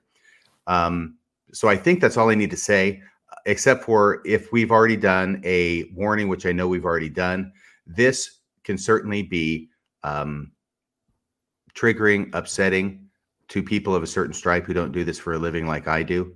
So just consider yourself warned. It's not that there's anything particularly incriminating, I think, that's being said here or done here. Yeah, there's the warning. Yeah. But I just want to go ahead and say that it's about 4 minutes long, and we're ready to play it, Bill? By the way, there's going to be a beep in it because Maven beeped out the birthday. I think it's Hannah's birthday. Mm-hmm. We will find out that the correct way to spell her name is H-A-N-A, Hannah. And there's the beginning of the video. So when you hear the beep, that's just... All right. Today's date is December 9th, 2016. The time is 14:15 hours. This is in reference to case number 16-111490. This is in reference to Derek, white male. Could you please pronounce your last name for me, ma'am? Corden. Corden. Okay. I'm going to try to get it right from now on because I keep messing it up. What's your first name, ma'am? Hannah. Hannah, and your date of birth? Spelled there. Would you like me to correct it? Two N's? H-A-N-A. One N? One N and no H at the end. Oh, okay. I'm sorry. It's like... It's the Hawaiian spelling. Like that? Yes. Okay, I apologize. Okay, you ready? We're ready. Okay. What I drew here is a rough diagram of the room. By my understanding, there's a window over here. Mm-hmm. These are the foots of the bed. Mm-hmm. And... Nolan kind of window here. Right, that's what I initially put, and he corrected me. The windows on this side. So the two beds, and he said he was laying here, you were laying here, and yes. Derek was laying alone here, and what I have labeled as bed one. Yes. Okay. So what I'm going to do is just orient this Raggedy Ann doll laying in the direction that I'm presuming Derek was laying. So it would be here. Like this. Right. So Derek had his head up on the pillow. Yes. In that area? Yes. Okay. So if you would, and it's not going to be easy, but if you would just, from the time you heard him make the noise, show me exactly what you did, how you picked him up, what happened until you left the hotel. Will you do that, please? I'll try. Okay. I was laying in bed. I started crying. Mm-hmm. Yep. Derek, and he kept screaming, so I got on the bed with him, mm-hmm. Scooped him up in my arms, mm-hmm. Derek, Mama is here, Derek, Nolan, he's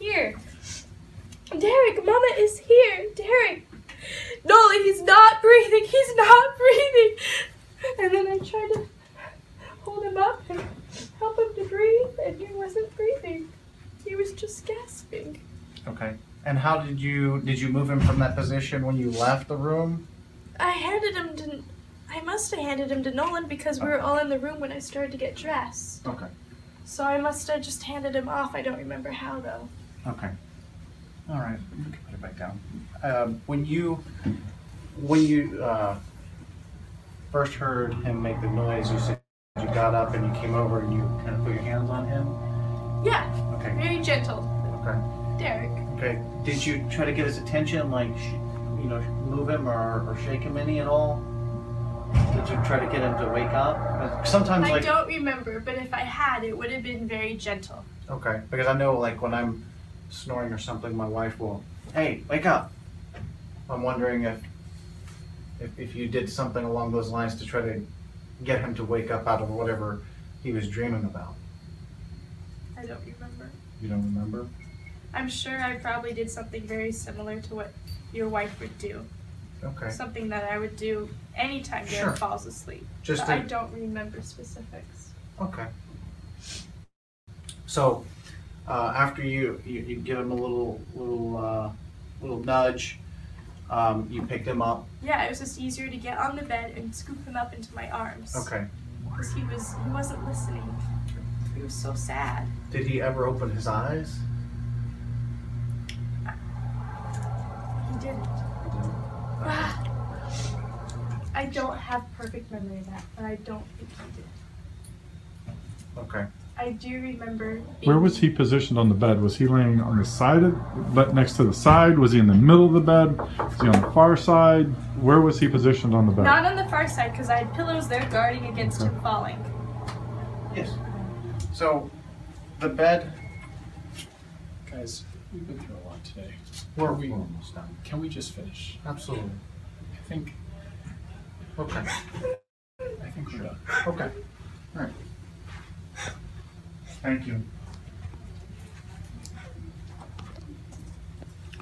I'm going to go ahead and stop the recording at 14:20 hours.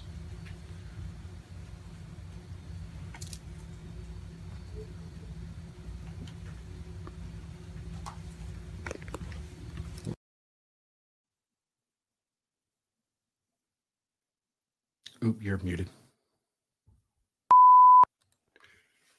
Excuse me, there was the video that was supplied to us by the Orange County Sheriff's Office. It's about 4 minutes in length.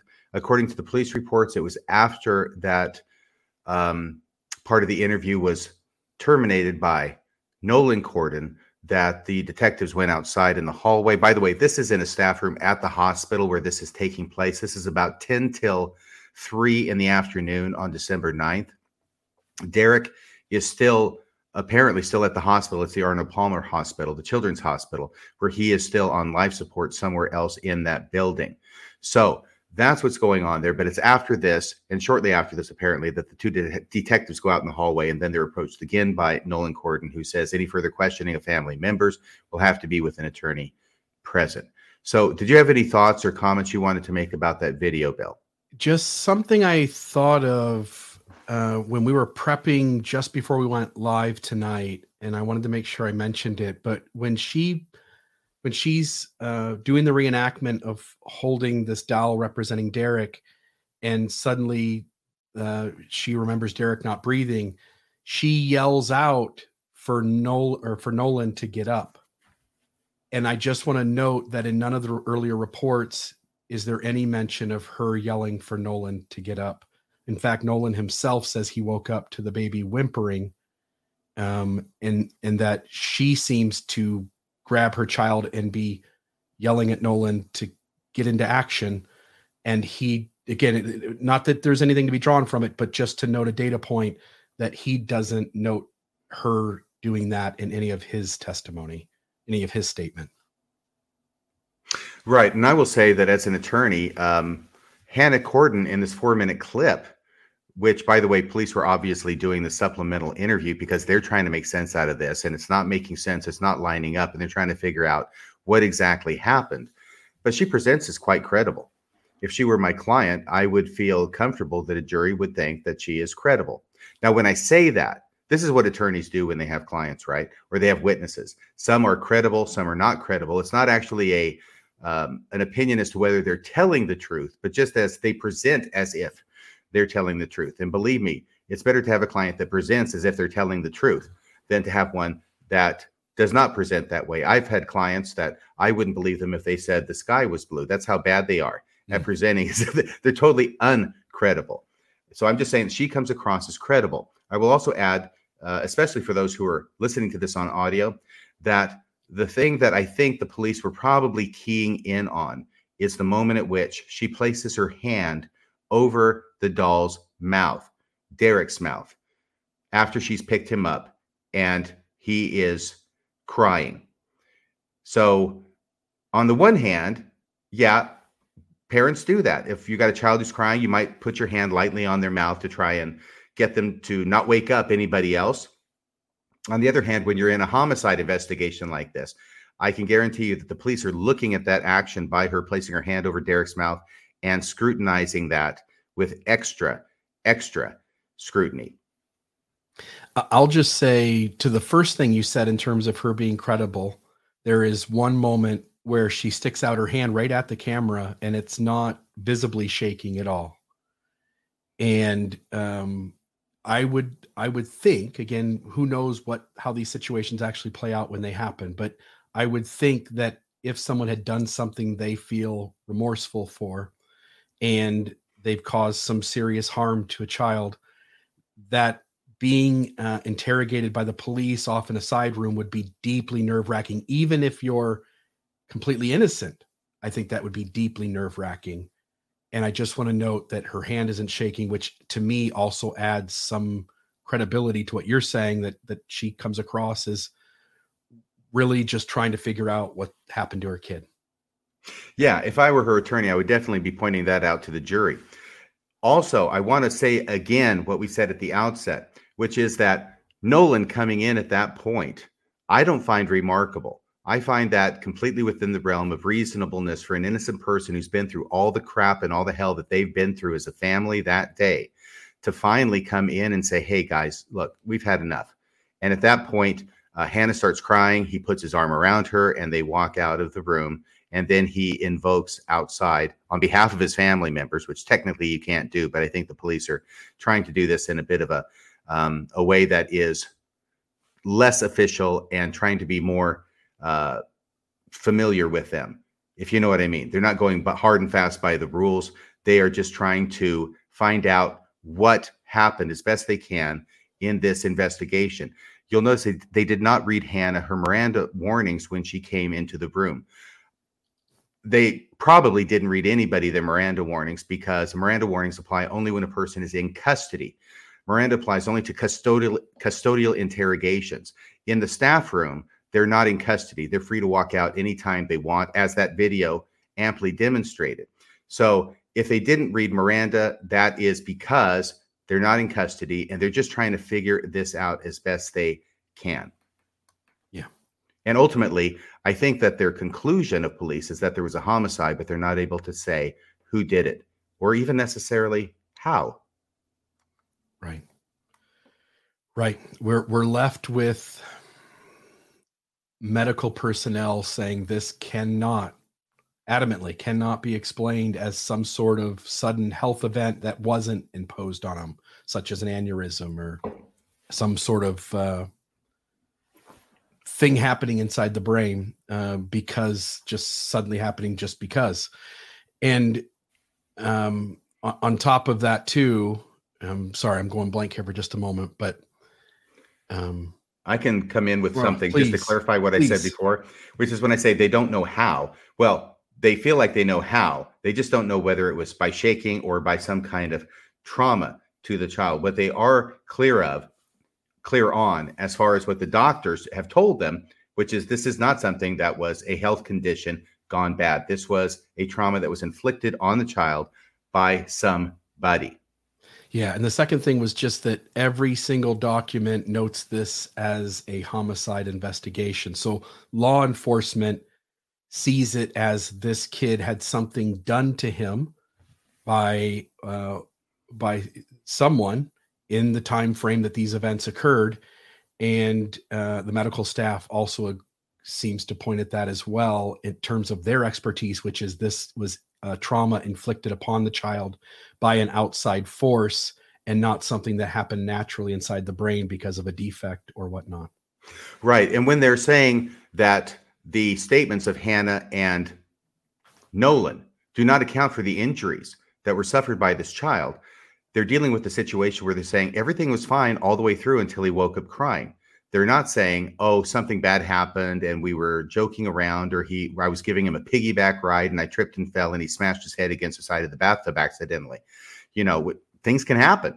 But according to them, nothing like that happened. And that's why they're writing down that their explanations, both of them, not only are they maybe sometimes not necessarily totally consistent, but then again, it's a crazy time. Crazy things are happening. I think total consistency is not necessarily something you have to insist upon in a situation like this. However, their accounts of what happened are uniform in the fact that they do not explain how it was that Derek received these injuries.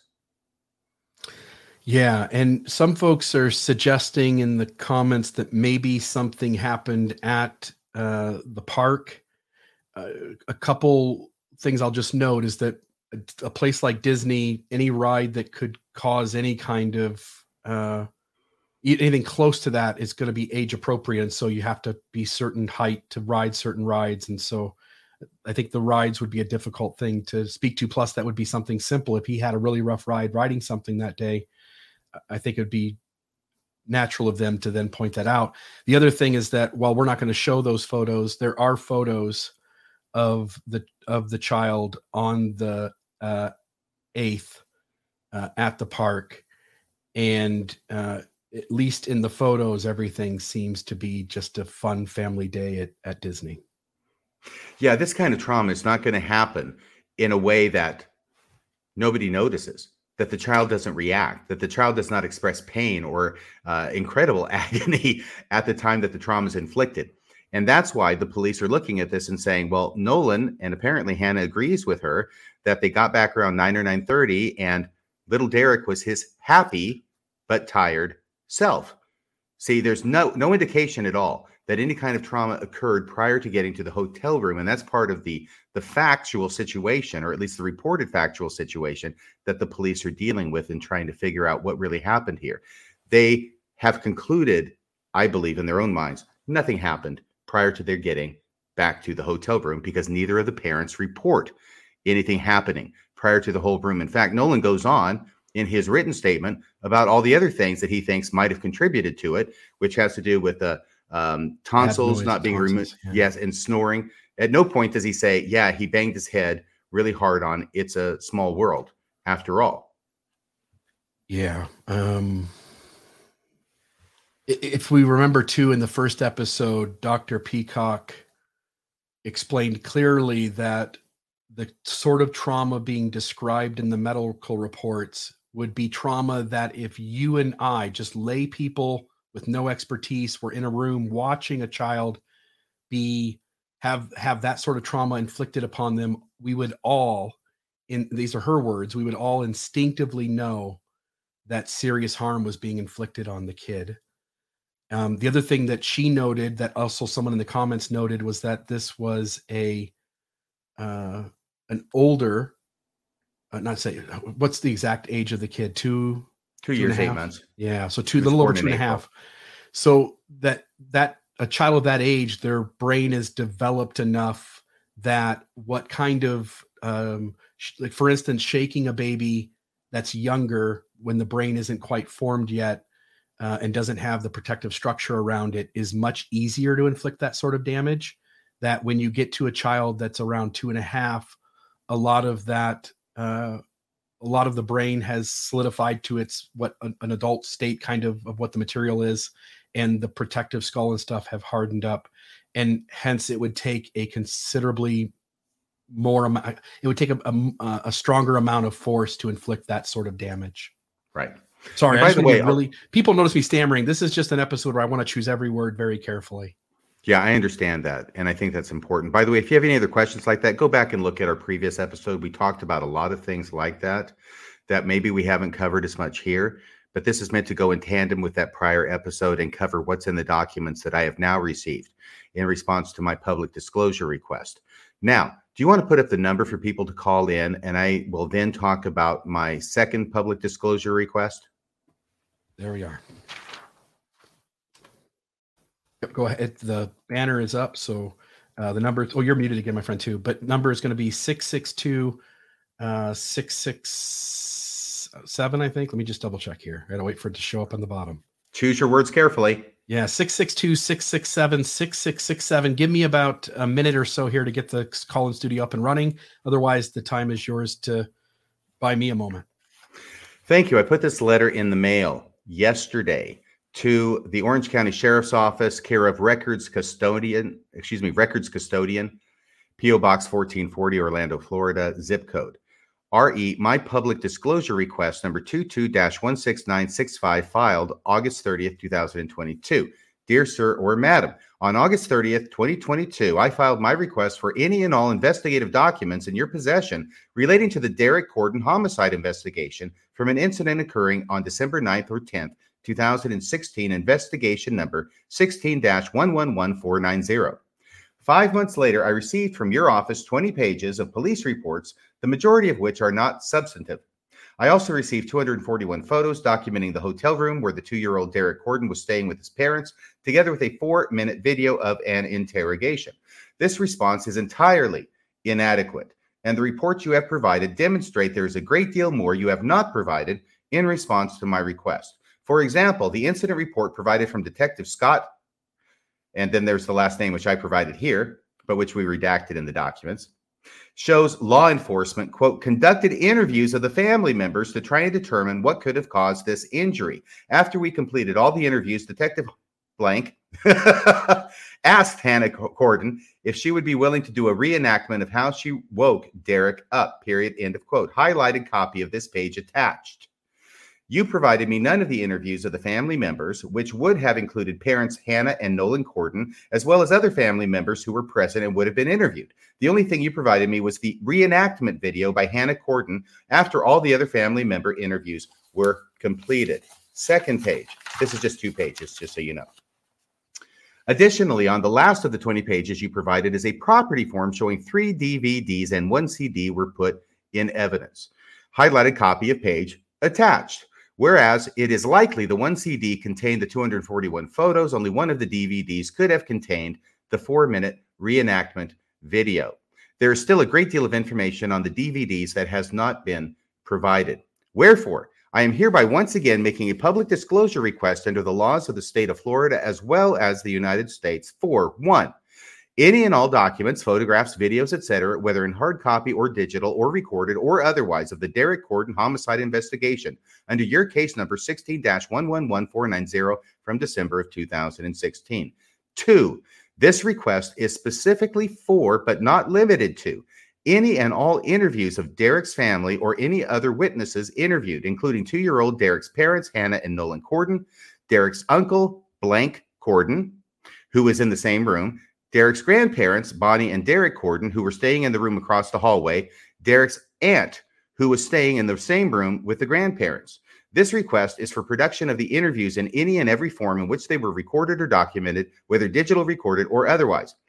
Finally, because it is unreasonable to expect me to wait another 5 months to receive what I requested on August 30th, 2022, I am writing you this letter directly. Please disclose the above requested documents as soon as possible. Thank you in advance for your cooperation. Sincerely, me, CC, Orange County Sheriff John W. Mina. He is the sheriff. He's an elected official. I sent him a copy of this as well. Hopefully that will shake their cage and get them producing documents to me the way they're required to by the law.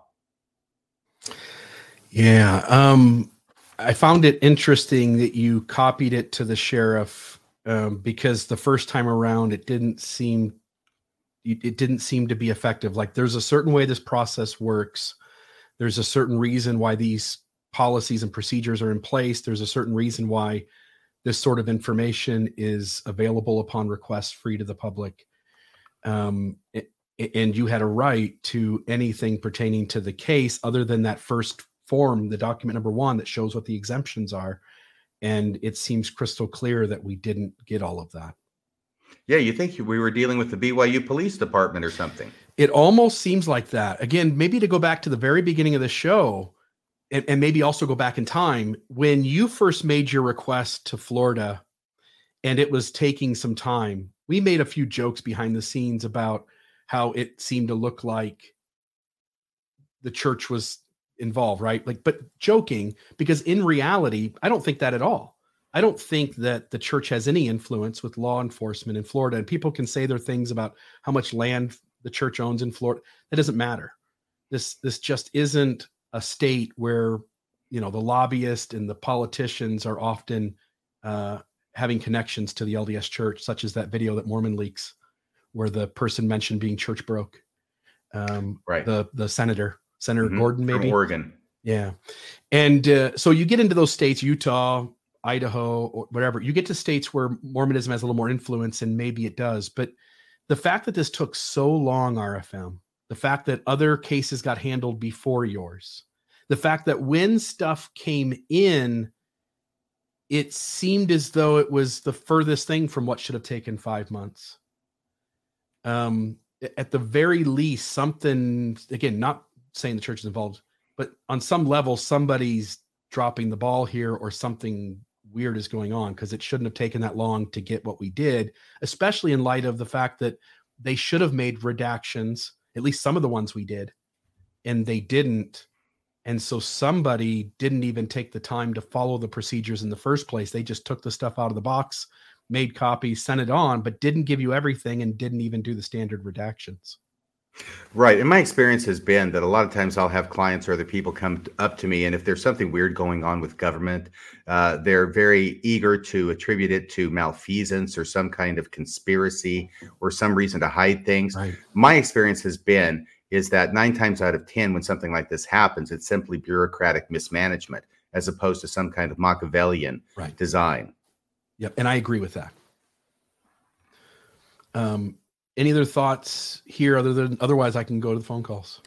That's it, except for the fact that, I'll let you know. We'll probably have to do another update once I get a response to this, assuming that I do. And if not, then we'll have to take steps from there. Yeah. Did you make the request also electronically, or is this the request now? You're just mailing it? I did not make it electronically. Screw their electronic format. That is for the birds who have no ability to interact with anybody, to ask any other questions. Yeah. So I sent a letter directly to that person, and also with a copy to the sheriff. And this custodian knows I sent a copy to the sheriff, her boss, or his boss, because I put CC at the bottom of the original saying it's going to the sheriff. Yep. So you better start doing your job, because I've got somebody looking over your shoulder now. Or at least hopefully it'll put the fear of God in the records custodian. Yeah. So like you say, hopefully it's not 5 more months. Hopefully within another month or so, we've got some answers or at least some more information. Otherwise, I think I've said everything I want to say on this case. Me too. Any callers? Yeah, we've got a few. So let's go to, I believe it's Marty. Marty, is that the name? Hello? Yes, it is. Hi, okay. How are y'all doing? Good, good. You are on Mormonism Live. Well, I love you guys. Thank you so much for what you do. What I'm calling about is the diagram of the bed that Derek was laying in. It looked like one side of the bed was up against a wall, and the pillows were there. Now, Mother would put the pillows on the open side where the baby could fall out. That did not seem correct to me. And well, Marty, if I could, the way the mother said she climbed into the bed, that did not look. A mother would have just gotten in the bed on the open side, not crawl from the bottom. That just did not seem true to me. I hear what you're saying about that. There was some question that Bill and I had about the manner in which she recreated that in the video. I will say, however, that the bed in which Derek was sleeping wasn't completely against the wall. In other words, there's that same kind of gap there, which may be 12 inches if it's the same as it was on the parent's side, vis-a-vis their wall with a window on it. So I can understand not wanting a 2-year-old to roll off into that crack, like where on the parent's side that iPad ended up on the floor. But other than that, I have the same question about the recreation. It seemed more difficult to get to him. Yeah, then it would have been otherwise just to go directly to him on that side. And she does one more thing. Go ahead. Yeah, please. Sure. I challenge Radio Free Mormon to a trivia contest, because I can get every reference that goes right over Bill's head. And they all do. Why don't you challenge Bill to a trivia contest? You've got a greater likelihood of success. Yeah. Marty, I love you. Wouldn't be tough. Good. And I love that movie they made about you. Married. What's that? What movie? Marty with Ernest Borgnine. Oh, well, I'm a little too young for that. Oh, that's too bad. It's a great movie. But other than that, I could kick your butt. So, whoa. I love you, and thank you all for everything you do. I love you too, Marty. Thanks so much for calling in. Okay, bye-bye. Bye-bye. Just, you know, the caller noted that the way that Hannah entered the bed, like how she came in from the foot of the bed, seemed out of place. I'll just note that that's what the caller is making reference to. Also, when I just now we re-listened to that video, you know, they were asking if the child was on the far side of the bed, and she said, not the far side, because I put pillows there. And it seems like that would have been a natural place to say there were also pillows on this side, which would have then maybe made it necessary or convenient to go to the foot of the bed. But we don't get that. Again, whether it wasn't there or whether she just happened to forget to leave it out, we don't know. But at least to note those things. And those are probably questions that the police would have continued to ask her during the recreation if they had not been interrupted. Yeah, totally. Okay, looks like it is James from 21st Century Saints, I believe. James. Jane, probably. Sorry, the call is James, but I bet it's Jane. Jane, how are you? Yeah, it is Jane. Hey, I'm great. Thank you so much, Bill. Thank you so much, Arifem and Nathan. Especially the chat, the conversation tonight has been so respectful. And I just want to say that I really appreciate that. Now, what I'm going to kind of do is a little bit of an information dump. I'll just be super, super quick. Obviously, I know that you guys will handle this, and Nathan does such an exceptional job in supporting people with resources. But as 21st Century Saints, we host a podcast over here in the UK alongside the rest of the BritVentures. We've been doing a safeguarding campaign. We want to just highlight if you have any concerns about a child, about their safety, or about anyone's safety, call 911 straight away. Call 999 in the UK. You don't have to investigate yourself. You just call if you have any risk. What we also really want to say is that obviously conversations like this really raise a lot of pain and concern in Mormonism. That bureaucracy that we're talking about isn't just a government issue. We know it's a church issue too. It happens across all sorts of victim experiences. If you have to report any type of abuse, the processes for making your voice heard or receiving justice are so typically difficult. What we've been trying to do is to not just focus on supporting and responding to abuse, but what we've been trying to do is to encourage members of the church. A couple of the gang here are members of the church, a couple have totally moved away from Mormonism. We have found that for the first time, what I understand to be the history of the Restoration, everyone we have ever spoken to is on the same page about calling for the Church of Jesus Christ of Latter-day Saints to do better in safeguarding our vulnerable. It is incredible to see the podcasters and members of the church and ex-members who are all able to call for the same thing because we're all standing in this space together. We're seeing an incredible response from bishops who are being empowered to act because they are also worried. Whereas previously we're saying, you know, perhaps conversations were shut down if they had expressed concerns and perhaps being told that they are not allowed to contact authorities. We're sort of pointing out what their liability is, what the legal situation is here in the UK, and it has been so amazing to see the church is seeming to listen. This is a pretty incredible moment, but what we mostly just want to really stress is that if you need any support with any of these things, please do seek help. People are listening, and there are more resources than at any other time. And we do have resources on our website at 21stcenturysaints.org. We're also specifically asking people in the UK, if you have victim experiences or have witnessed anything that you would term as abuse, we're trying to gather stats for prevalence. Gina Colvin has been reaching out to ask about this down under. And of course, we have organisations such as Protect the Children in the US and Squiblet.org. So there's lots happening right now. And I have so much hope because to see everyone coming together across this spectrum to see what do you do there is incredible. So I just want to thank you guys. RFM, Radio Free Mormon Maven, they have signed an open letter calling for a better safeguarding in the church. Yeah, we're hoping for some great things, but please, tonight, people remember self-care. And if you're wise, don't hesitate to call. Thanks, guys. Thank you. Jane, thank you so much for calling. I know it's very late where you live, so thanks for staying up late to watch the show and calling in.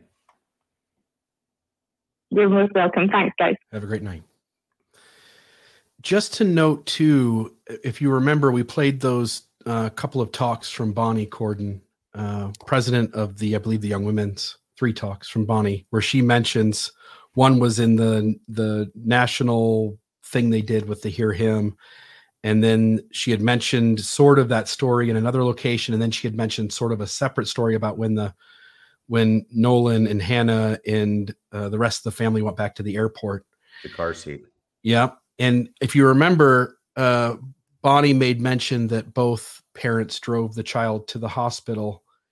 And with Nolan's statement, it seems crystal clear at the very least that Bonnie, who was there, I will also say one of the photographs that we got was Bonnie holding Derek at the amusement park. And so we have essentially them there. Oh, so Bonnie, the grandmother. Yes. So we know she's there. She tells the story about being there. We have photographs. She's there. She's there across the hallway. Whatever happened after Hannah took Derek and drove to the hospital, you have to, I mean, I would be deeply surprised if Nolan let his parents sleep until, 7:30 or 8 in the morning. That wouldn't make much sense to me. So I'm assuming he woke them up. Bonnie had to have understood that Nolan didn't originally go with Hannah to the hospital.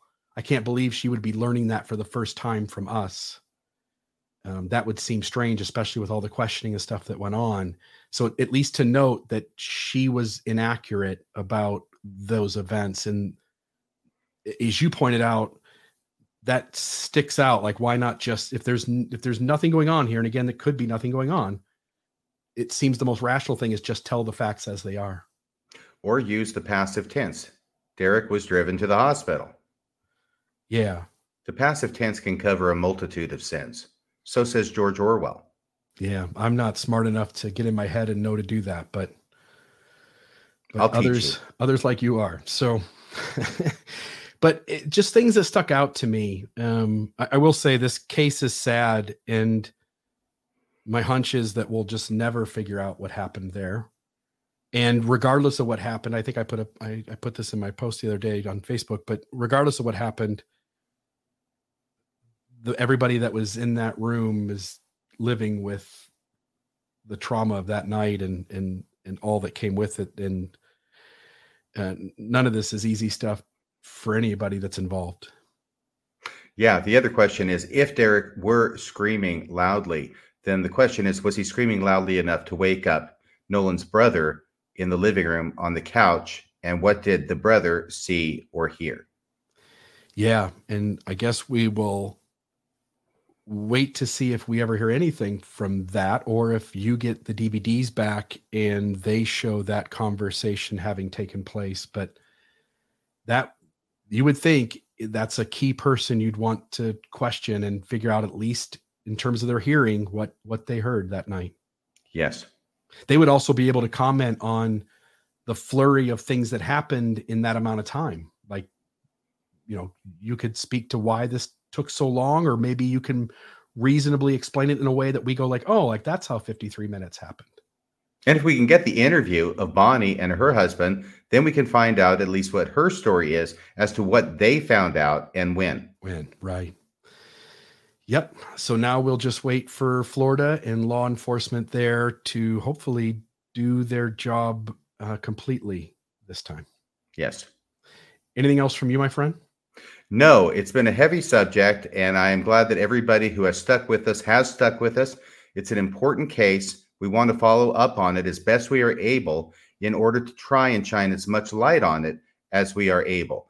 I think that it's fair to say that when I made my request for documents and other things from the Orange County Sheriff's Office, I was under no illusion that I would be able to solve this mystery from what it was that I saw, but at least 5 or 6 law enforcement officers and maybe around 2 or 3 doctors weren't able to figure out. It's just, I want to find out what it is that was going on and find out what evidence they had and what the different witnesses said so that we can figure out as best we can what it was that was going on, that we can have the information available to us that was available to the law enforcement personnel and that was also available to the person who created the child fatality summary that was previously found on the internet and was talked about by us back in August. Do you want to mention at all what we're doing next week? Would you mention that? Because I think that you're in charge of it. You're better situated to do it. And at least one good thing is that it's going to be a lot lighter subject, I think. So you're going to have to remind me, only because we've been talking about 2 or 3 shows that we're going to cover in the next 2 or 3 weeks. Yes. I think we've been talking about 5 shows that we're going to cover in the next 2 or 3 weeks. I know that it was my week next week, but we agreed that something certainly was important to kind of fit in. And so anyway, I don't even know off the top of my head. Well, David Bakovoy has a brother, and his brother has produced a film which is premiering at the latter part of this month. And it should be a lot of fun. It's an indie production, and maybe it'll go to Sundance. I don't know. I'm hoping good things for it, but he's going to be able to come on. I think is it Brent? I'm sorry. I don't even know at this point. I've been so consumed with everything I've been doing today. This has been plus a big week, long week. And it's been a heck of a day. I mean, my gosh, things are going on all over the place. And I apologize, but David's brother, David Bakovoy's little brother is what we'll call him. He's going to come on. He's going to talk about the history of Mormon cinema. He's got a great presentation, and he's going to tell us about it. Tell us about his movie, which I think has to do with little factories and abusing. Mormonism Live. Better than touching your own little factory. Yeah. So there it is. So that's what we'll cover next week. Yes. So thank you, everybody. Thank you.